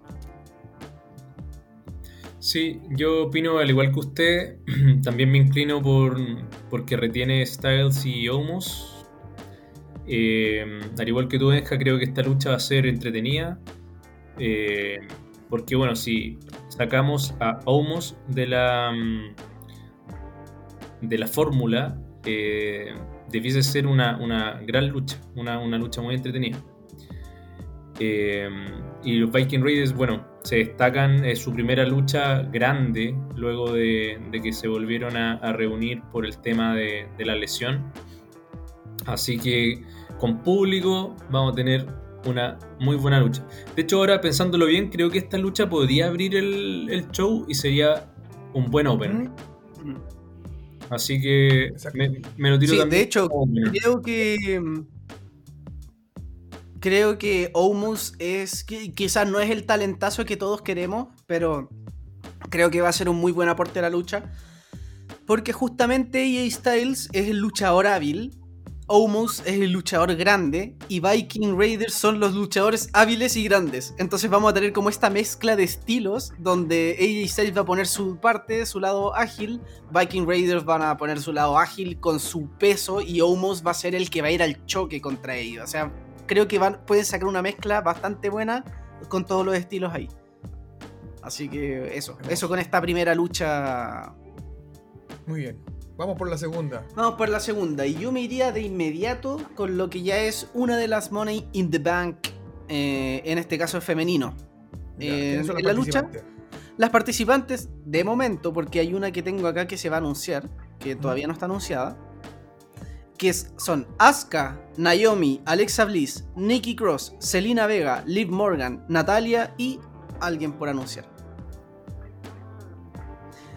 Primero, hagamos una predicción de, de quién podría ser esta participante sorpresa. Que esto no- e- es- esa predicción no cuenta para los puntajes, solamente como para saber que hay... Yo creo que. Yo creo que. puta, lo, lo- lo- lo conversamos hace un rato atrás. Yo creo que es Becky Lynch. En mi, en mi opinión, creo. Porque también hace rato que se viene hablando que ya está de- que se viene de vuelta. En sus redes sociales se ven hartas imágenes de ella entrenando. Entonces creo que ese debería, podría ser. Y además con público, una grata sorpresa. Que debería. Como, yo creo que se va a develar en el mismo evento. En mi opinión. Bueno, no sé. ¿Y tú, Yo- Andrés? Yo iría por Tony Storm. Encuentro que falta, eh, bueno, falta una luchadora de, en este caso de SmackDown, porque ya tenemos las cuatro de Raw. Eh, considerando que Carmela debiese seguir el feudo con Bianca Belair, de hecho el día viernes van a luchar, si no me equivoco, por el título. Esa lucha encontré extraño, yo, yo pensaba que le iban a dejar para el show, de, de Money in the Bank. A lo mejor termina No Contest y la agregan el día viernes, no lo sabemos. Pero yo creo que puede ser Tony Storm eh, debutando en SmackDown y, y si es que ella si que fuese Tony Storm, yo creo que puede tener bastante posibilidad de ganar el maletín. encuentro que sería un sería un- un- una buena inclusión a SmackDown, considerando que eh, como tiene un buen papel como heel y con el maletín también le, le vendría bien. Ahora, yo sé que Benja no. eh, estamos, estamos hablando de alguien supuesto, que ya si, si no aparece Tony Storm, no, no vamos a poder decir si, si va a ganar o no. Pero no sé qué opináis tú. No, no sé si, si en, qué, en qué te vas a basar para, para esta predicción de quién puede ser la sorpresa. Yo creo que esta es la lucha que tengo más complicada para predecir. Pero primero, hablando como de la participante sorpresa. Está difícil la verdad, porque yo al principio, cuando estaba, antes de que empecemos a grabar, yo también estaba pensando en alguien como Tony Storm, eh, que vendría siendo como un debut en el main roster eh, bastante atractivo en un Money in the Bank. Eh, pero considerando otros factores, quizás Tony Storm merece su debut quizás en una lucha no de tanta gente para que ella pueda lucir bien, quizás que pueda aparecer atacando a alguien, no sé, y tener una rivalidad individual y, y que ella tenga su oportunidad de lucir individualmente. Quizás también por ese lado, y por otro lado, que, que es algo que no había considerado yo en, en- en su momento antes de, de empezar a grabar, que si vas a hacer este evento con público necesitas hacer algo chocante, algo que le guste a la gente, algo sorpresivo y creo que por ese lado me podría inclinar más por Becky Lynch. Por el, por el impacto que podría causar el ser el primer evento con público. Así que me voy a ir por Becky Lynch, pero por, es más que nada por ese tema, por el tema de factor público. O si no, me, me- me- me iría por, otro, por otra opción. Porque si fuese mi decisión propia, yo preferiría que Becky Lynch regrese en otra ocasión, no en Money in the Bank. Porque, ¿qué es lo que pasa? Si, Becky regresa en el Money in the Bank, es muy probable que lo gane. Y a mí no me gustaría ver a Becky Lynch ganando el Money in the Bank, justamente por lo que hablamos antes, para que el Money in the Bank de verdad sea para impulsar a alguien y no para que llegue a manos de alguien que quizás podría llegar al título de otra manera. Sí, eh, yo creo que de igual forma, eh, bueno, yo no, yo, no, yo no tendría a Becky Lynch como, como que fuese sorpresa. Yo si no fuese Tony Storm, eh, a lo mejor me la jugaría por Sacha. Sacha volviendo, encuentro que también podría tener un buen impacto en el público, considerando que va a ser con gente. Y Sacha sí te entrega esa reacción que, que uno necesita a veces que un- un- una, una luchadora que, que su nombre sí tiene importancia y que le puede dar un, un toque distinto a la lucha de escalera. Puede ser también. En caso que Tony Storm obviamente no, no sea la, la elegida. Pero de las que están acá, de las que aparecen, de las que están confirmadas, voy a... Tengo que elegir a una. Eh, tengo que decir eh, que, bueno, la, la lucha en realidad no me, no me motiva mucho. Veo los nombres y no, no me llama mucho la atención. Es una de las luchas que no, no sé si, si en años anteriores me había ll- llamado tan poco la atención o, o porque a lo mejor siento que las luchadoras de hoy en día que están en esta lucha no tienen la credibilidad necesaria para estar en el, mon- en el Money in the Bank, exceptuando a Asuka y a Alexa Bliss. Las demás en realidad no, no creo que tienen esa credibilidad que debiesen tener, pero por storyline, entre todas, yo me iría por Alexa Bliss. Me gustaría que lo ganara Selena Vega por ser su papel, su papel de heel, pero me inclino por Alexa Bliss porque hasta lo que se ha visto, igual a veces funciona como twinner. Y creo que podría ser un buen papel con el maletín. Así que yo me inclino por Alexa Bliss. Vamos a anotarlo al tiro.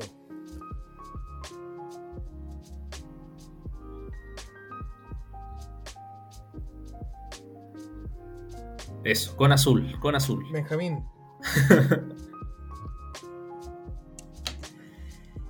Em, a ver, obviamente no.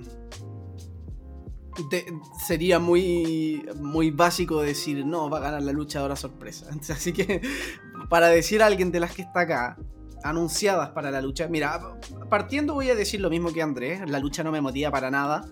La- las participantes son muy poco creíbles, más allá de Asuka, que Asuka tampoco debería ganar porque ya tuvo un reinado larguísimo, ya no, no, no merece estar... Es la luchadora que menos tengo para ganar. Em, más allá de ella, las otras luchadoras, ninguna me, me atrae tanto como para, para decir, ya quiero ver esta lucha. De verdad que no... ¿Y para, qué- para qué decir eh, la estupidez que están haciendo con Nikki Cross? Que de verdad encuentro que una basura lo que están haciendo con ella. Yo no, no- no- esa, es que ya para partir con eso del superhéroe, del, de ese traje nuevo que tiene, no, ya. Ah, qué estupidez. Así H que- se llama ahora. ¿eh? Ah, ya no es Nikki Cross, mira, hasta eso me perdí. Eh, así que bueno. Eh, mira, yo creo que la lucha incluso va a ser. va a bordear lo estúpido. Porque creo que incluso Alexa Bliss va a usar poderes sobrenaturales. Ya veo a alguien que está alcanzando el maletín y que la escalera se va a caer sola porque la controló con la mente Alexa Bliss. Ya veo una, una cosa, una tontera así. así que, mira, yo creo que mi predicción va a ser Alexa Bliss también. No me gustaría. O sea, creo que sí podría darle un papel interesante, un nuevo rol a este Money in the Bank. O sea, quizás ella haciendo su playground con Lily y con el, con el maletín, quizás podría brandear incluso el maletín de una forma más tenebrosa, qué sé yo. Eh, no me gusta porque ya, ya vimos indicios de que Alexa Bliss es un personaje que bordea lo, lo- lo ridículo de ficticio de que hasta puede controlar la, la mente de la gente.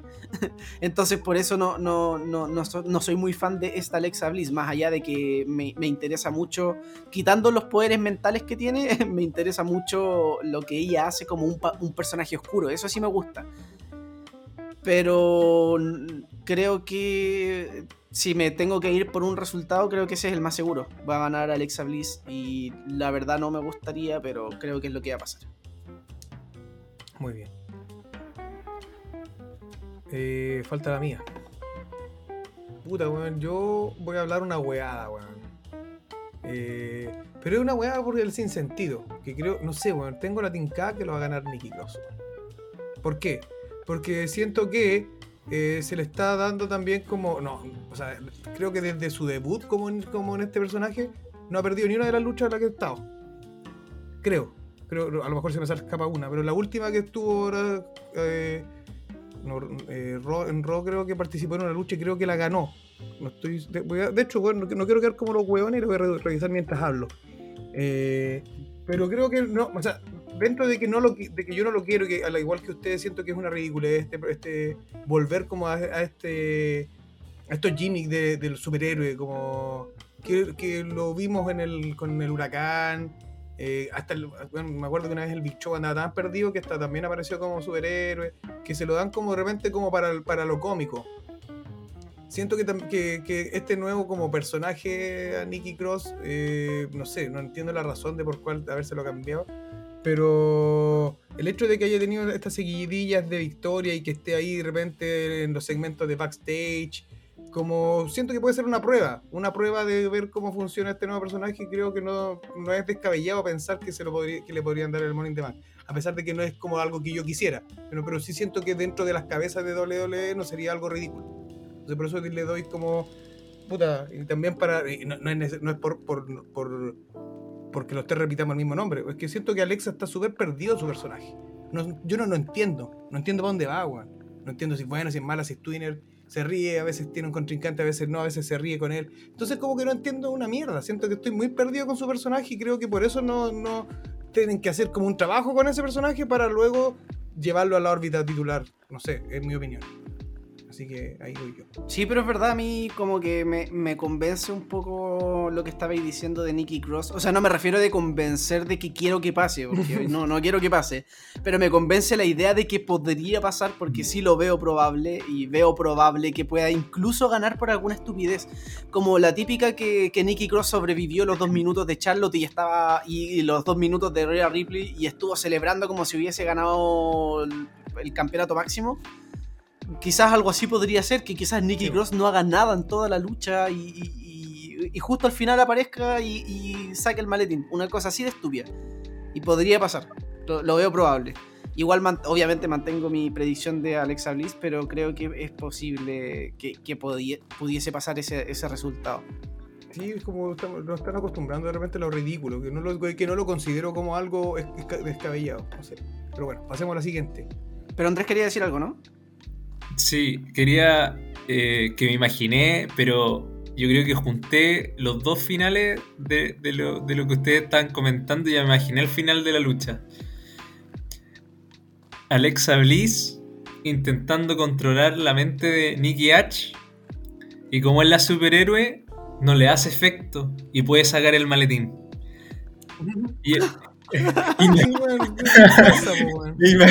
Imagínate esa mentalidad ahí en la W. Mantengo todavía a Alexa Bliss, pero, pero sería, sería, sería algo nefasto. Pero bueno, no, no, no nos sorprenda que no nos sorprenda ¿eh? cuando hagamos cerrar, el- Sí. claro. Para cerrar la idea, efect- efectivamente, Nikki H eh, le ganó a Alexa Bliss y a Asuka y a Naomi en un Fatal Four Way, que creo que fue un triple threat al final porque se metió Drop a, a pegarle a Alexa Bliss. Entonces gana en la semana. Entonces viene ganando hace rato, por eso más que nada es el tema.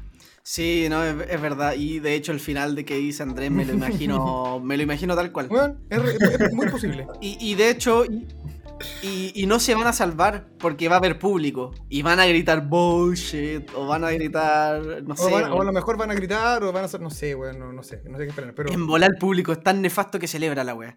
sí. Oye, primer pay-per-view lleno en un, en un lugar cerrado, weón. La gente va, va a celebrar hasta que, no sé, weón, que luche Mark Henry y Big Show en un en slow motion match. No sé, pues, weón. ¿Sabes?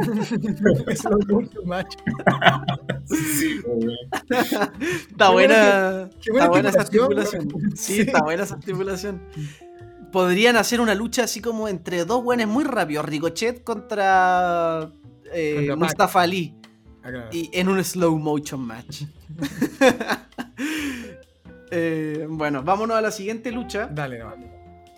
Porque eh, tenemos nuevamente eh, una lucha femenina también. Es una revancha. Es eh, Charlotte enfrentándose a Rhea Ripley por el campeonato femenino de Raw. Ahora debería partir tú, ¿o no? Sí, Dale. voy a partir yo. Eh, la- en el evento anterior, que fue Hell in a Cell, hubo una descalificación acá. Así que digamos que no hubo ninguna, ninguna de las dos, entre comillas, perjudicadas con un planchazo de cuenta de tres. Eh, creo que acá tiene que ganar Rhea Ripley, porque creo que de alguna manera tienes que entregar algo fresco al público, tienes que entregar algo fresco a la gente. Y Rhea Ripley puede tener muchas otras oponentes. Por ejemplo, desde que ganó el campeonato solamente ha tenido una rivalidad con, con Asuka y con Charlotte. Pero puede tener muchas otras rivalidades con otra gente. Entonces, y, con la misma Becky Lynch. Entonces creo que es todo eso, todos esos panoramas, incluso con Eva Marie, a pesar de que no nos guste, es, es algo más refrescante. Ver a Charlotte campeona de nuevo, eh, ya se ha enfrentado a todo el mundo, entonces como que no, no, no sé qué aporte sería Charlotte campeona en, en este momento. No, no digo que no vaya a ganar el campeonato nuevamente más adelante, pero en este momento creo que lo que necesita la gente es algo fresco y lo fresco vendría siendo que Rhea Ripley retenga para tener nuevas oponentes. Incluso podría verla reteniendo eh, hasta el draft y que aparezca alguien de SmackDown cambiando y quitándole el, el campeonato, también podría ser. Pero bueno, mi predicción final es esa, que, que Rhea Ripley retiene. Muy bien. ¿Quién va ahora? Ya, voy yo. Eh, Dale. sí, también. Yo creo que eh, esta lucha, luchísticamente, va a ser entretenida. O sea, ya la hemos visto varias veces. Pero si es algo similar a lo que nos mostraron en WrestleMania 36, yo no tendría ningún problema en verla de nuevo. Lo que sí me sorprende un poco es que, considerando eh, que la rivalidad ya ha avanzado, eh, esta lucha sea sin estipulación. O sea, que sea una lucha normal. Sí. Eh, ahora, la lucha de Bianca Belair con Bailey, antes de que se lesionara Bailey, era un I-Quick match. Yo creo que esa lucha también podría haber sido eh, el reemplazante de esta en, como I-Quit en- entre Rhea Ripley y Charlotte Flair. Porque esa también es una lucha como para poder cerrar una rivalidad. Si ya no la cerraste en la celda infernal, bueno, ojalá cerrarla con un I-Quit. Y también, yo creo que mm, gana Rhea Ripley. Eh, se tiene que posicionar como una, una luchadora que, que tiene su credibilidad y que, y que sea difícil de derrotar. Y creo que eh, esta es la oportunidad para, con toda la gente, con todo el público, eh, llevarse la victoria. Así que también voy por Rhea Ripley y obviamente esperando que esto después con el draft ya se venga una oponente con otra credibilidad aparte de Charlotte Flair, que eso también es uno de los puntos muy importantes que está teniendo la división femenina dentro de la, de- del main roster, que son muy pocas las que tienen la credibilidad para campeonar. Y bueno, esperemos que eso vaya cambiando. Pero sí, me voy por Rhea Ripley. Así que soy Xavi, ¿qué opinas? Eh, yo nuevamente discrepo, weón. Pero también no es por cosas que uno quiera, sino es por lo que, lo que veo y lo que huelo. Y me tinca que va a ganar Charlotte Flair, weón. Pero es más que nada por cómo han trabajado la rivalidad, donde siento que, que, que han mostrado, no sé, weón, que, que no han mostrado, que, que por lo menos Rhea Ripley no se ha mostrado, o no se ha visto, eh, por lo menos en toda esta storyline con Charlotte, como una campeona de peso, weón. Mm, Siento que no. que ha caído en las mismas, que en los mismos juegos que cae. O sea, lo mismo, tratado como de hacer lo mismo que hace eh, Charlotte, metiéndose como en su, en su territorio, como el tema de las trampas o atacar por, por la espalda, que ha tenido como. No se podría decir la aprobación de la gente, porque no hay gente. Pero sí siento que, creo que ese tipo de actitudes, por ejemplo, con el personaje que tiene Rhea Ripley, que en todo este feudo con Charlotte no lo he entendido de repente. No sé si la, si la, si la face o la heel o twinner, sea, estamos hablando acá de dos heel o dos twinner. Entonces siento que no sé, que ha sido. Que a pesar de que Rhea Ripley tiene todas las condiciones, la hemos- o sea, yo- por lo menos yo lo. Ustedes creo que la han visto más, pero la vi también en, en NXT. Eh, se ve lo que es capaz de hacer, eh, que, tiene la pasta de campeona, además tiene la actitud, la impronta, el, el- personaje, eh, luchísticamente, para qué decir. Pero siento que no, no sé, bueno, que sus victorias no han sido, o, que sus luchas, no por la calidad, sino por lo que se ha contado en los pro- programas tras programas, no me ha mostrado una campeona, weón, ah, esta es la campeona, esta buena es imbajable. Entonces siento que, no sé, a lo mejor Charlotte va a ganar el campeonato como en transición y a lo mejor lo va a volver a agarrar Rhea Ripley de alguna otra forma, no lo sé. Pero siento que en este evento, con gente y con todo como se ha contado la historia, creo que es para que lo gane Charlotte. Eso es lo que opino yo. Sí, tiene, tiene sentido tu, tu booking, Xavi, porque, porque sí, o sea, en, en, eh, considerando el- en la mentalidad de la WWE, Por eso, sí, tiene sentido que lo gane Charlotte y que después, claro, o sea, porque no, no, es como Charlotte Flair la, la campeona Charlotte siempre- Flair, y siempre ha sido en la cara visible de la división si no estaba Becky. Mm. Entonces, Y de hecho, de hecho, eh, cuando hay dos Money in the Bank en un evento, que bueno, siempre, o sea, últimamente eh, es así, hay dos Money in the Bank en un evento, uno femenino y uno masculino. Muchas veces se da que uno de los dos maletines se canjea la misma noche. Quizás este podría ser el caso.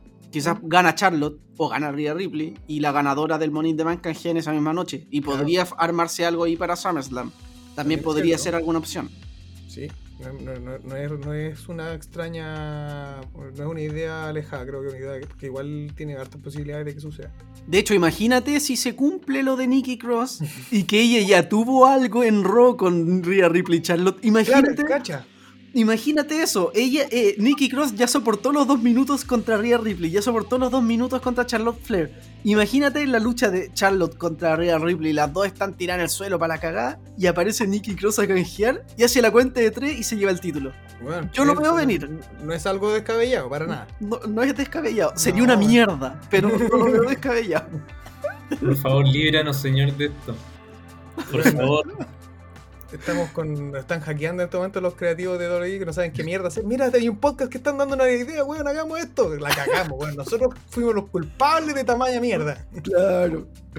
Nosotros después nos van a andar todos puteando a nosotros. Hashtag no escuchen The Jovers no, Overs. Funaki, son weones, les dicen pura weá a los creativos, ya.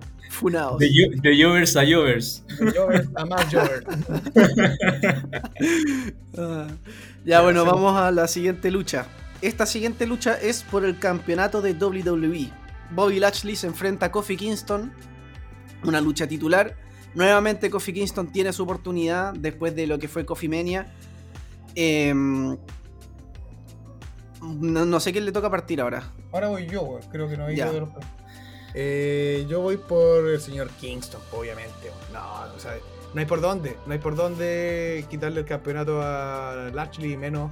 Y menos después de la promo que se manda en el último round. No sé si la vieron. Eso yo alcancé a ver de las cosas que. que- pero creo que es una gran promo, weón. Yo no la estamos- alcancé a ver. no está- pues, yo sé que la van a ver quizás mañana o pronto, pero eh, considero, weón, que un- fue una gran promo para lo que Lashley nos muestra en el micrófono, weón. Fue muy bien contada y nos muestra un lado súper como, weón, vuelvo a ser como... En el fondo, es para resumirla, le dice a, a MVP, weón, me ganó Xavier Woods, weón, estoy enojado, estoy furioso. Y vos me tenías esta fiesta acá con estas minas, es que no, esta weá se acabó. Yo lo, único que quiero hacer ahora es matar a weón, al weón que venga a quitarme el título, así que ya estoy chato esta weá de la champañita y todo echa las minas, weón, y deja la cagada en el ring, se muestra como, como el Almighty, de nuevo, así, weón, todo este tipo de cosas como de la parafernaria, las mujeres me han estado solamente como obstruyendo el camino, así que se acabó esta mierda, y Kofi Kingston espero que, que después de esta lucha como que traigáis a tu amigo y todo, porque se va a acabar tu carrera. Y le deja esa weá, y después de esa promo, puta, no, pues weón, no tenéis nada que hacer ahí, Kofi Kingston. No tenéis nada que hacer. Buena, buena. Es De buena hecho, promo. de Como lo hecho, contaste, me gustó, weón. Me dio ganas de ver la lucha, weón. Weón, fue buena promo, weón. De- pero, pero espero que no separen a MVP de Bobby Lashley. Porque No, suena, suena como un poquito al límite, un poco Sí, jugar sí con de, eso. hecho, de hecho la promo fue muy al límite. El MVP estaba como muy como callado, así como escuchando, como sí, bueno, sí, sí, campeón, sí, tienes razón. Entonces, sería una mierda si lo separan, pero creo por lo que vi, no, al parecer no, sino que Mm. va a volver todo como al cauce. Pero me pero- gusta, me gusta lo que dijiste, Sí, como de bueno. esa fa- manera. Se, vio bien buena esa promo y eso mismo también le dio este ímpetu que necesita y bueno, no contra no, no, no, no un ímpetu que necesite contra Kofi Kingston, sino que es el campeón que, que conocemos, o sea, lo que hemos visto de Lashley, que en el último tiempo se transformó a esto como más como con el tema de la, de las celebraciones, las mujeres, aquí que. No, aquí como que esta weá se olvidó y volvemos al Lashley, el Almighty, al campeón Superman negro, bueno, al que le va a sacar la mierda a Kofi Kingston. ¿Te imaginas ahí? Xavi no, no entendió nada de inglés y en verdad lo que dijo fue otra wea, Bobby La verdad yo sé, no sé una mierda de inglés, yo hablo muy poco el, el- el inglés. Y en verdad, en verdad le digo, dijo, no sé, dijo cualquier otra Estoy wea. cagado de miedo, Kofi Kingston, no voy a pelear, el título es tuyo. Claro, dejo vacante el campeonato. Estoy cagado, susto, no voy contra vos. oh, sería para cagarse la risa. Sí, bueno, Bueno. bueno, no. Ya, Por yo yo con. Por, por, por Don Bobby. Ya, yo también doy mi predicción y es la misma. O sea, tiene que ganar Bobby Lashley el campeonato. Sin embargo, yo creo que hay una leve posibilidad de que pueda ganar Kofi Kingston. ¿Y por qué? Madre. Porque Kofi Kingston tiene arrastre de gente. Quizás no tanto acá en Latinoamérica, pero en Estados Unidos sí tiene arrastre de gente. Y este es el primer show con público después de harto tiempo. Ver a Kofi celebrando con público, igual lo puedo ver venir. Pero no creo. Yo creo que Bobby Lashley va a salir ahí victorioso. Y creo que Bobby Lashley va a perder pronto el título. Pero no contra Kofi. Tú lo sentí, lo- olí olor, sentí Lo olor afinado. Y eso es también por una razón bastante lógica. No creo que tengan a dos campeones a largo plazo. Roman Reigns va a ser el campeón a largo plazo. Bobby Lashley no. Ya, ya ha durado bastante con el campeonato, creo que pronto lo podría perder y, y pasar a otra historia. Sería, eh, incluso sería demasiado estancado tener a dos campeones en ambas marcas de largo plazo. Sí. Pero muy, bueno, buena, eso. muy buena. Bueno, antes, antes igual pasaba, a veces mantenían dos campeones eh, con su reinado respectivo un poco más largo. Eh, si no mal recuerdo, eh, o sea, se me viene a la mente WrestleMania 21 eh, de JBL contra Cena, cuando JBL igual tenía tiempo su título. Sí. Y, y Batista contra Triple H, que también venían con tiempo con el título. Los dos campeones llegaron. Yo encuentro igual lo pueden hacer. O sea, yo, para mí no hay im- impedimento. De hecho, tener dos reinados largos en cada marca, o sea, considerando Raw y SmackDown, igual te empieza a, a mostrar de que el título está teniendo una importancia distinta y que no cambia de manos tan rápido. Mm, perdón, sorry, no sé si te interrumpí. Es que eh, yo creo que igual es distinto, porque tú, tú estás hablando del, del- ya, de WrestleMania 21, de cuando ganó el campeonato Batista y cuando ganó el campeonato John Cena. Eh, pero tú, tú te referís al reinado, eh, a los reinados largos, al de JBL o al de John Cena después, y al de Batista o al de Triple H que venía antes. Ah, no, no, lo, de los campeones que llegaron a WrestleMania. Ah, ya, Que- ya, que los cam- ya, perfecto. Claro. Es que yo creo que es distinto porque los personajes de Roman Reigns y Bobby Lashley igual tienen sus similitudes en ser el weón poderoso que nadie le puede ganar.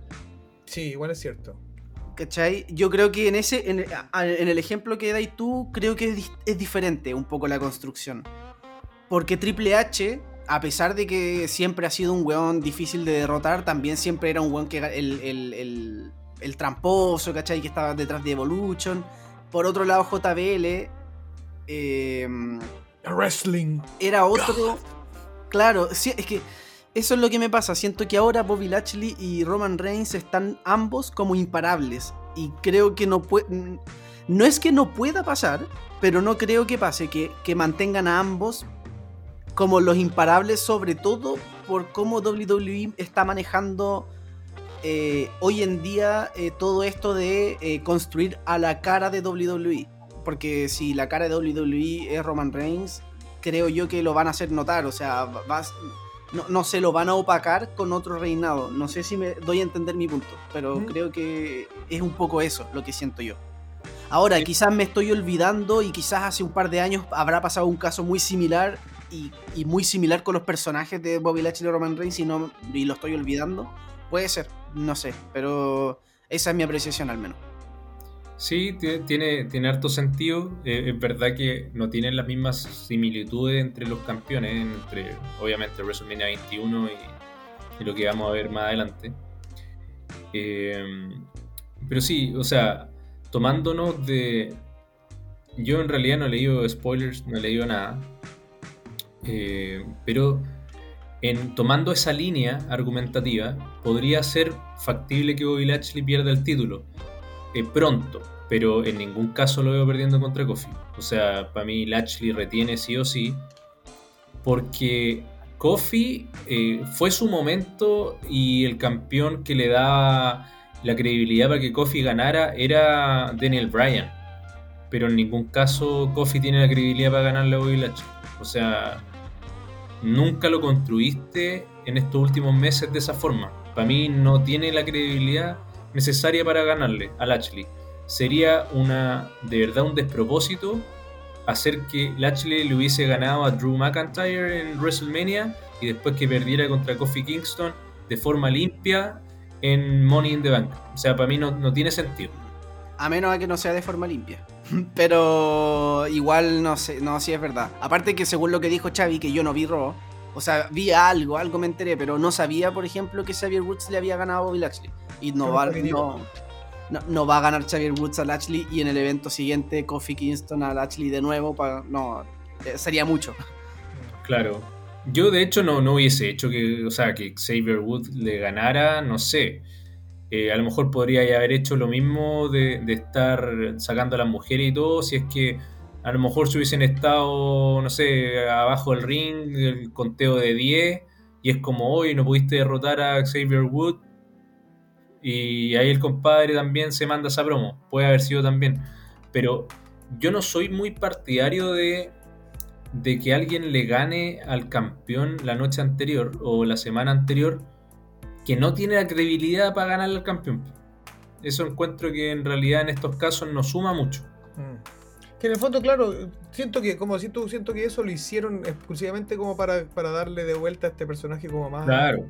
Que, weón, estoy frustrado, toda esta weá de las celebraciones de las mujeres, del champán, me quitaron el foco, así que, weón, eh, me- y más encima este weón me gana, entonces, claro, es la gota que cuela el mal vaso. Creo que más que nada por eso lo hacen, weón, porque yo también Sí. no siento que tiene un sentido alguno más allá que eso, el hecho de que le ganen y con un paquetito al campeón la noche, weón, en el, en el, en el show anterior al evento. weón. Es que claro, el paquetito es como lo que salva a, a Lashley, po, porque el Mm. paquetito es como puta, te desconcentraste y no te pudiste Claro. salir de una cuenta sorpresiva.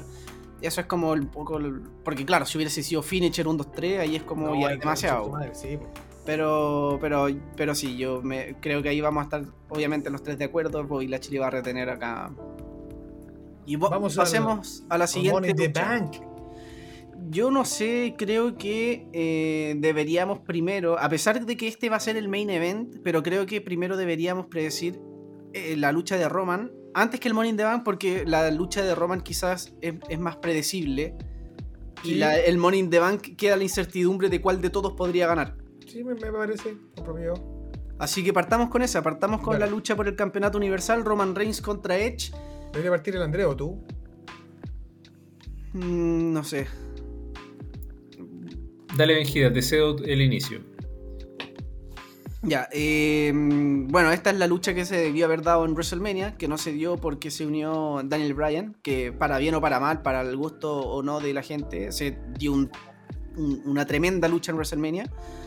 Eh, ahora sí, y creo que la decisión es muy acertada, la de hacer a Roman Reigns contra Edge, porque en algún momento tenía que pasar. Porque... eh,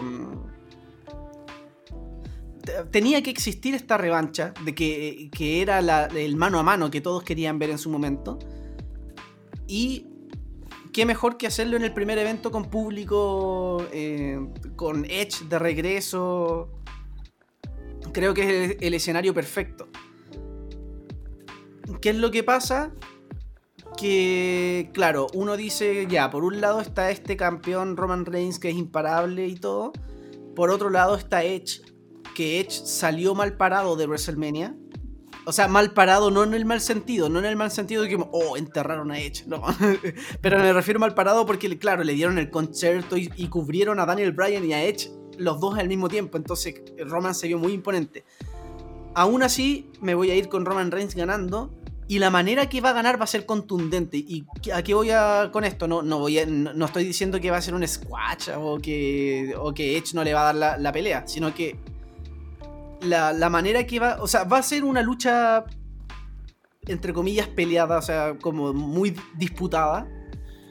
Eh, va a ser una lucha de fuerza bruta, o sea, no va a ser una lucha muy técnica, que digamos, obviamente. Va a ser una lucha muy de, de, eh, física. No sé si va a haber algún tipo de interferencia. Yo creo que no, pero igual no podemos descartar por ahí que pueden estar los usos por ahí metidos. Eh, incluso los misterios. Lo que ha pasado en los últimos SmackDown también han juntado un poco esas rivalidades, la de los usos y los misterios, la de hecho y por ahí. Eh, pero creo que va a ganar Roman Reigns y va a ganar eh, haciendo dormir a Edge con la guillotina al cuello.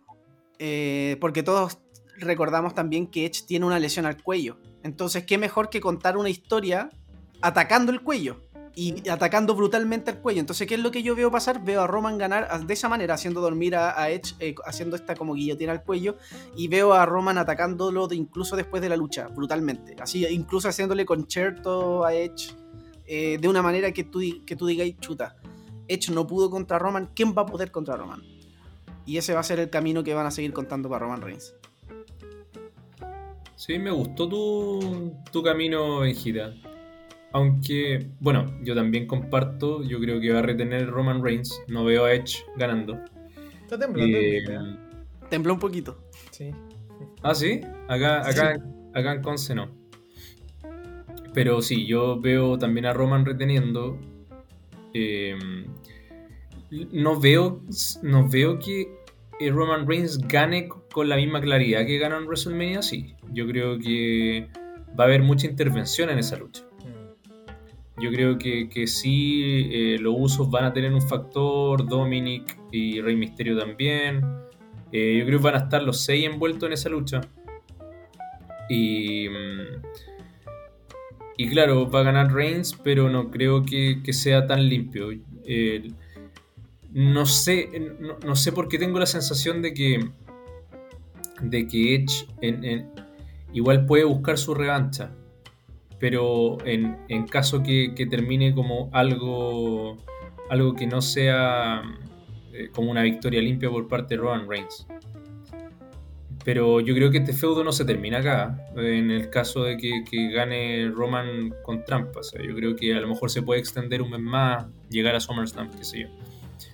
Eh, pero, pero sí, yo creo que retiene Roman Reigns, va a ser una buena lucha, sí, eso sí, porque Edge tiene la credibilidad de poder ganarle a, Roman Reigns. Entonces sí va a ser entretenido eso. Ver a lo mejor que me sorprenda y que gane Edge. Feliz. De, de, pero, pero hay que ver a dónde nos lleva esta historia. Porque se supone que cortar un reinado tan imponente como el de Roman Reigns tiene que ser para algo grande. Entonces, si se va a ganar para que después al show siguiente o al evento siguiente lo vuelva a recuperar Roman Reigns, a mí no me tiene mucho sentido. Así que veo, una, un, veo que, Roman retiene, pero que, que, no es limpio. No, no, no creo que sea limpio. No sé qué opinas tú, Xavi. Mira, yo al, al, igual que ustedes también creo que no es el momento en que Roman Reigns pierda, más, de, más con todo lo que hemos dicho que es hoy por hoy como la cara de, WWE con, con todo lo que han hecho con él.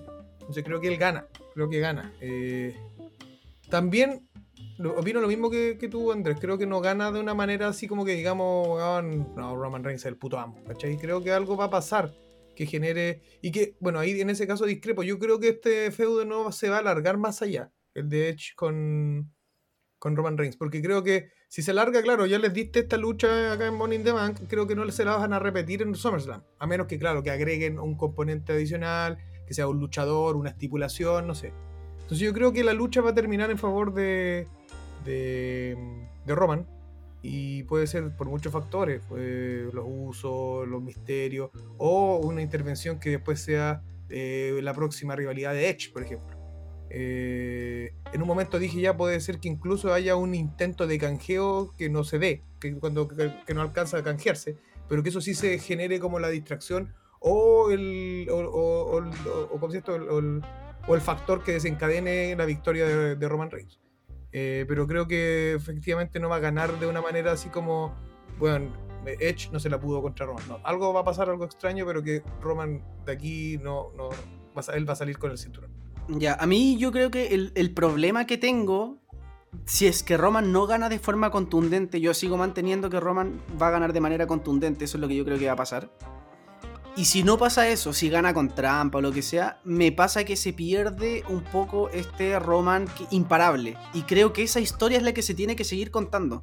Sí, o sea, Roman... yo creo que no es, el, no es, el, hecho de que vaya a ganar con trampa, sino que es como que algo suceda, que genere la, el, el, Por ejemplo, en la pelea entre Lashley y Drew, eh, MVP, no recuerdo en cuál, si fue en WrestleMania o, o cuándo, que MVP distrae a, a, a Drew con una palabra y él, claro, se da vuelta y recibe después el finisher de Lashley.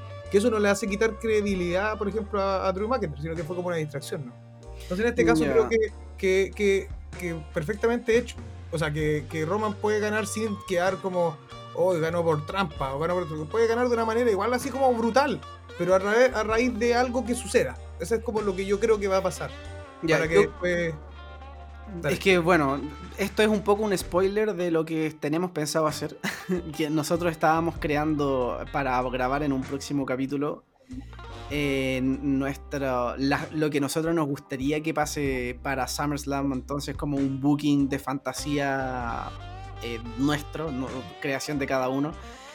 Y yo también tengo una razón del por qué estoy pensando todo esto en base también a mi booking de fantasía. Entonces está- estoy mezclando un poquito realidad con lo que yo quiero que pase, pero no quiero adelantar nada porque lo quiero eh, eh, decir también en el capítulo cuando grabemos eso. Ahí quiero adelantar todo lo que estoy, tengo pensado para Roman Reigns. Bueno, pero igual, estamos los tres con Roman Reigns en esto en distintas, en distintas circunstancias, pero Roman Reigns al final. Así que tenemos ya la Mm. predicción. Sí, nos vamos a la última lucha entonces. O sea, no, no la última lucha de las predicciones, no, no creo que sea el main event. El main event debería ser Roman con Edge. Eh, pero es el Money in the Bank masculino donde tenemos los siguientes participantes.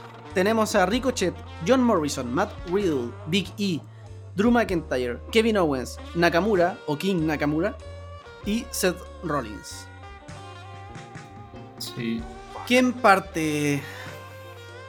A Andrés le toca partir. Sí, vaya Andrés. Sí, mira, aquí tengo sentimiento encontrado. Eh, porque, bueno, me gustan los participantes que están. Creo que, que sí le están dando, le están intentando elevar alguno. eh, pero no, no, no tengo este, es- este luchador de que tú quieres como que sea tu próxima superestrella con, con el, el título de Main Eventer. ¿Ya? Yo sé lo que está intentando hacer la W en este caso. Eh, mira, eh, yo no soy para nada fanático de Big E. Pues yo creo que, que la W en, esta lucha no, no encontraría descabellado que le dé el título a él, o sea, el, el maletín.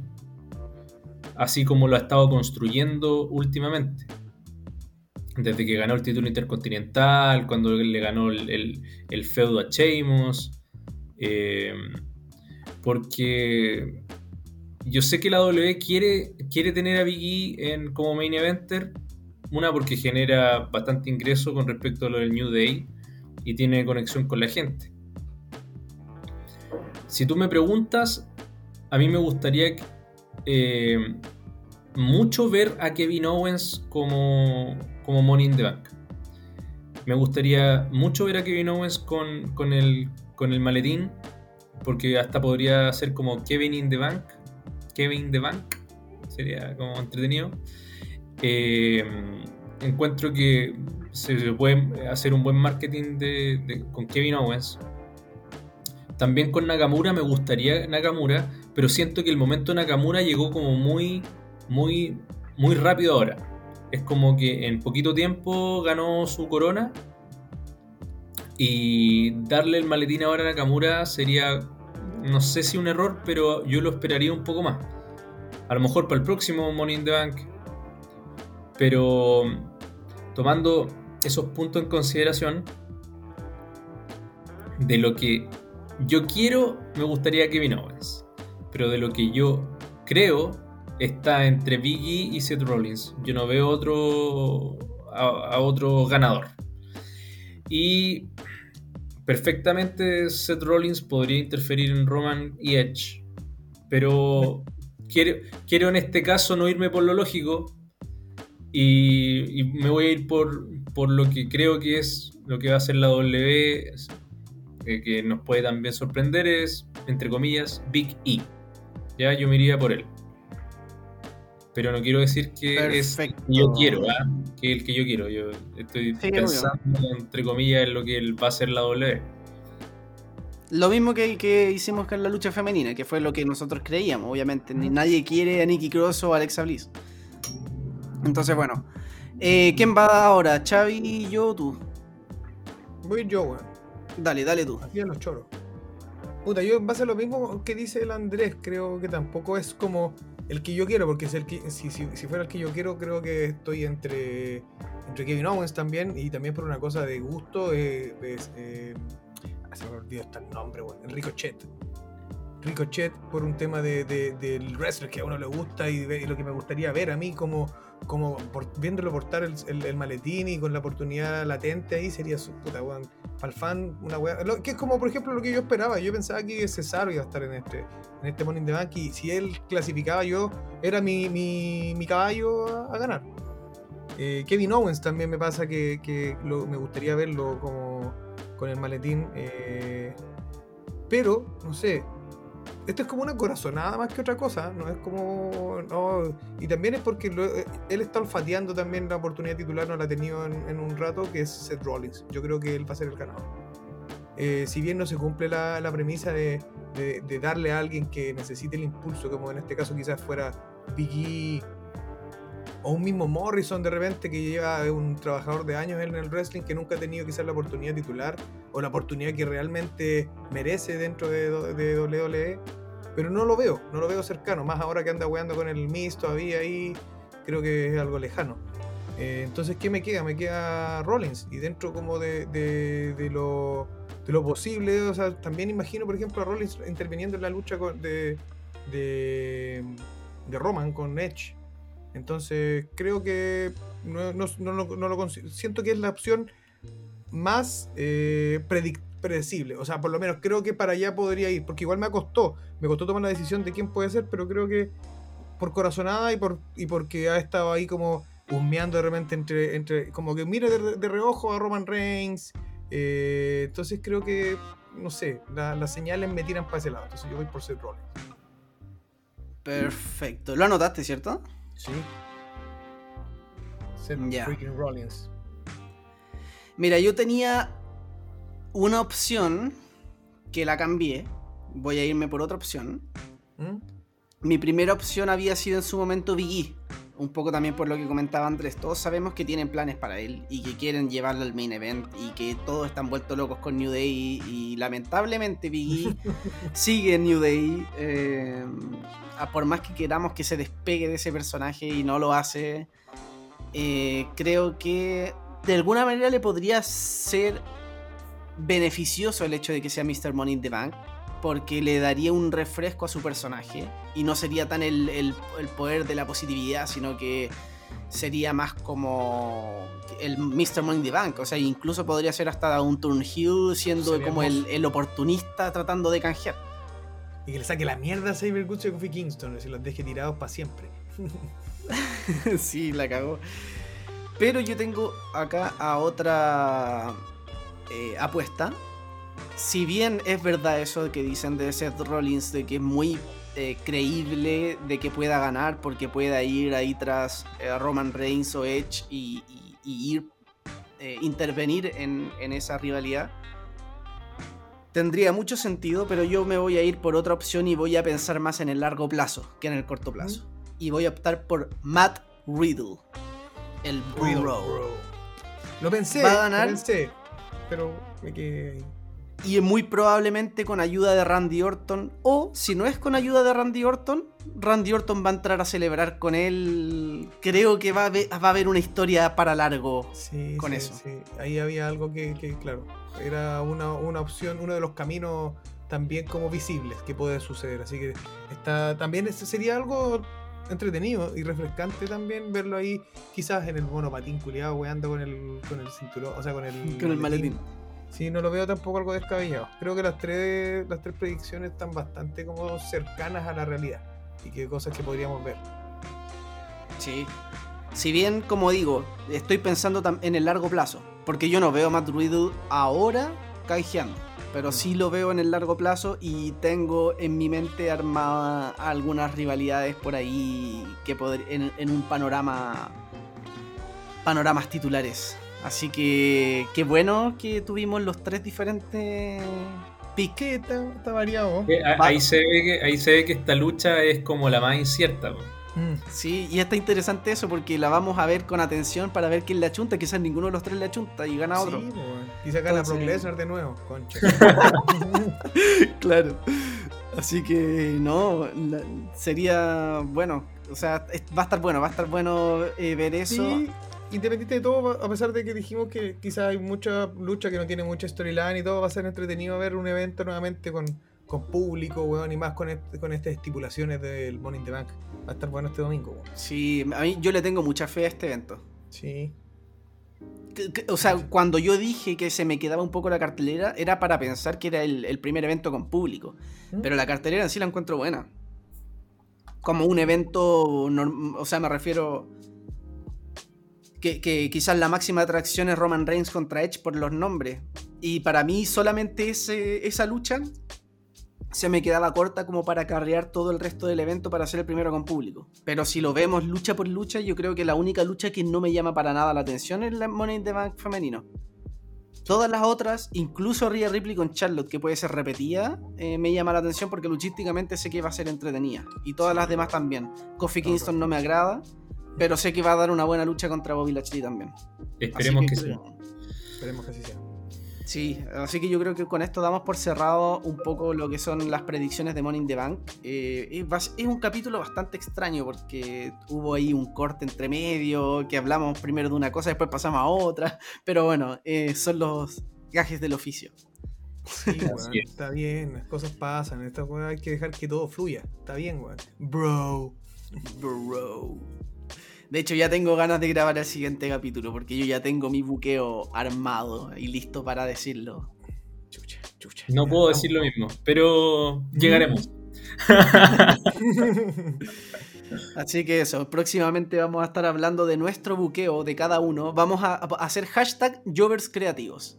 Sí, Y- me gusta, ah, yo es creativo. Jovers Creativos. Y vamos a cada uno a armar nuestra, nues- nuestro booking para SummerSlam. Y vamos a crear nuestra cartelera de SummerSlam. Si, nosotros fuésemos los creativos de WWE, ¿qué haríamos con cada uno de ellos? Quizás la gente dice, eh, puta, no, que la WWE hace todo mal. Y quizás nos escucha a nosotros y dicen, puta, la idea de estos buenos también son pencas. Son peores. O, o- o si no lo contrario, pueden decir, oh, sabéis que es tan buena. Y, y creo que eso también es, es lo, es una cosa que te demuestra que muchas veces nosotros criticamos muchas cosas que hace WWE, pero cuando uno está en esa posición de crear cosas, igual uno la tiene difícil. Porque de repente uno dice, pucha, ¿cómo pusieron a Ricochet en el kickoff? weón? Si Ricochet es el pedazo de luchar. Pero de repente tú te ponías en, los zapatos y es como, chucha, ¿dónde, dónde meto esta lucha? Ya, pues esta tiene que ir para el kickoff. Y está Ricochet ahí, pues, y, y- y puta. como que uno cuando, cuando se pone en, el- en los zapatos, eh, uno tiene que tomar esas decisiones y, y- y, bueno, obviamente pensando también en coherencia de, en historia a, a largo plazo, que creo que eso es un problema que tiene WWE, que muchas veces no piensa a largo plazo, piensa a corto plazo. Así es. Pero bueno, Así que se viene bueno ese capítulo. Yo Lo voy a ponerme a trabajar en ello. El Benja igual ya nos tiene adelantado. Bueno, Bien, el tengo la, está, la pega adelantada. ya, Está eh, el aventajado del curso acá. Está Sí. bien, el aplicado. Me gusta, me gusta que sea así. Así que nos da a nosotros la tarea para llegar a su. ahí a, a hacer de la misma aplicación. Así que. Bacán, po, yo voy a estar ahí trabajando en ello y fue un, para mí un, un programa bastante distinto, un poco como las weas, a veces se nos caían las cosas, todo se nos caía el sistema, toda la wea, pero eso lo hace ser quizás un poco más espontáneo y entretenido, así que yo lo pasé bastante bien, Es una conversación entre amigos, así que se cumple el, el trasfondo. Así es. De hecho, creo que es la primera vez de que, que hacemos predicciones, que más me ha gustado hacer predicciones, porque creo que eh, hay muchas luchas que no estamos de acuerdo. Sí, Y en, en las predicciones anteriores era como ya que casi que todas las luchas todos decíamos lo mismo porque era lo obvio. Acá no es tan así. Entonces me, me llama la atención saber que llegue el domingo y que llegue esa in the Bank para ver quién de los tres le puede achuntar. De verdad que me, me gusta, me gusta mucho hacer estas predicciones. sí, estuvo bueno, estuvo muy bueno. Así que eso. pues, chicos. estamos hablando, nos estamos escuchando. Vamos a ver si lo dejamos eh, este capítulo como solo audio para Spotify y otras plataformas de audio o también lo dejamos para YouTube como video dependiendo de, porque obviamente se cayó esto entre medio, así que vamos a ver si alcanzamos a recuperar el respaldo y si que lo alcanzamos a recuperar también iría para YouTube, pero no podemos Así es. prometer nada. Así, sí. Así es. Muchas gracias nuevamente por, por escucharnos y, e intentar día a día ser más over que over. Muy bien, muy bien, muy bonito cierre. Así es, hasta la próxima, Jovers. Hasta la próxima.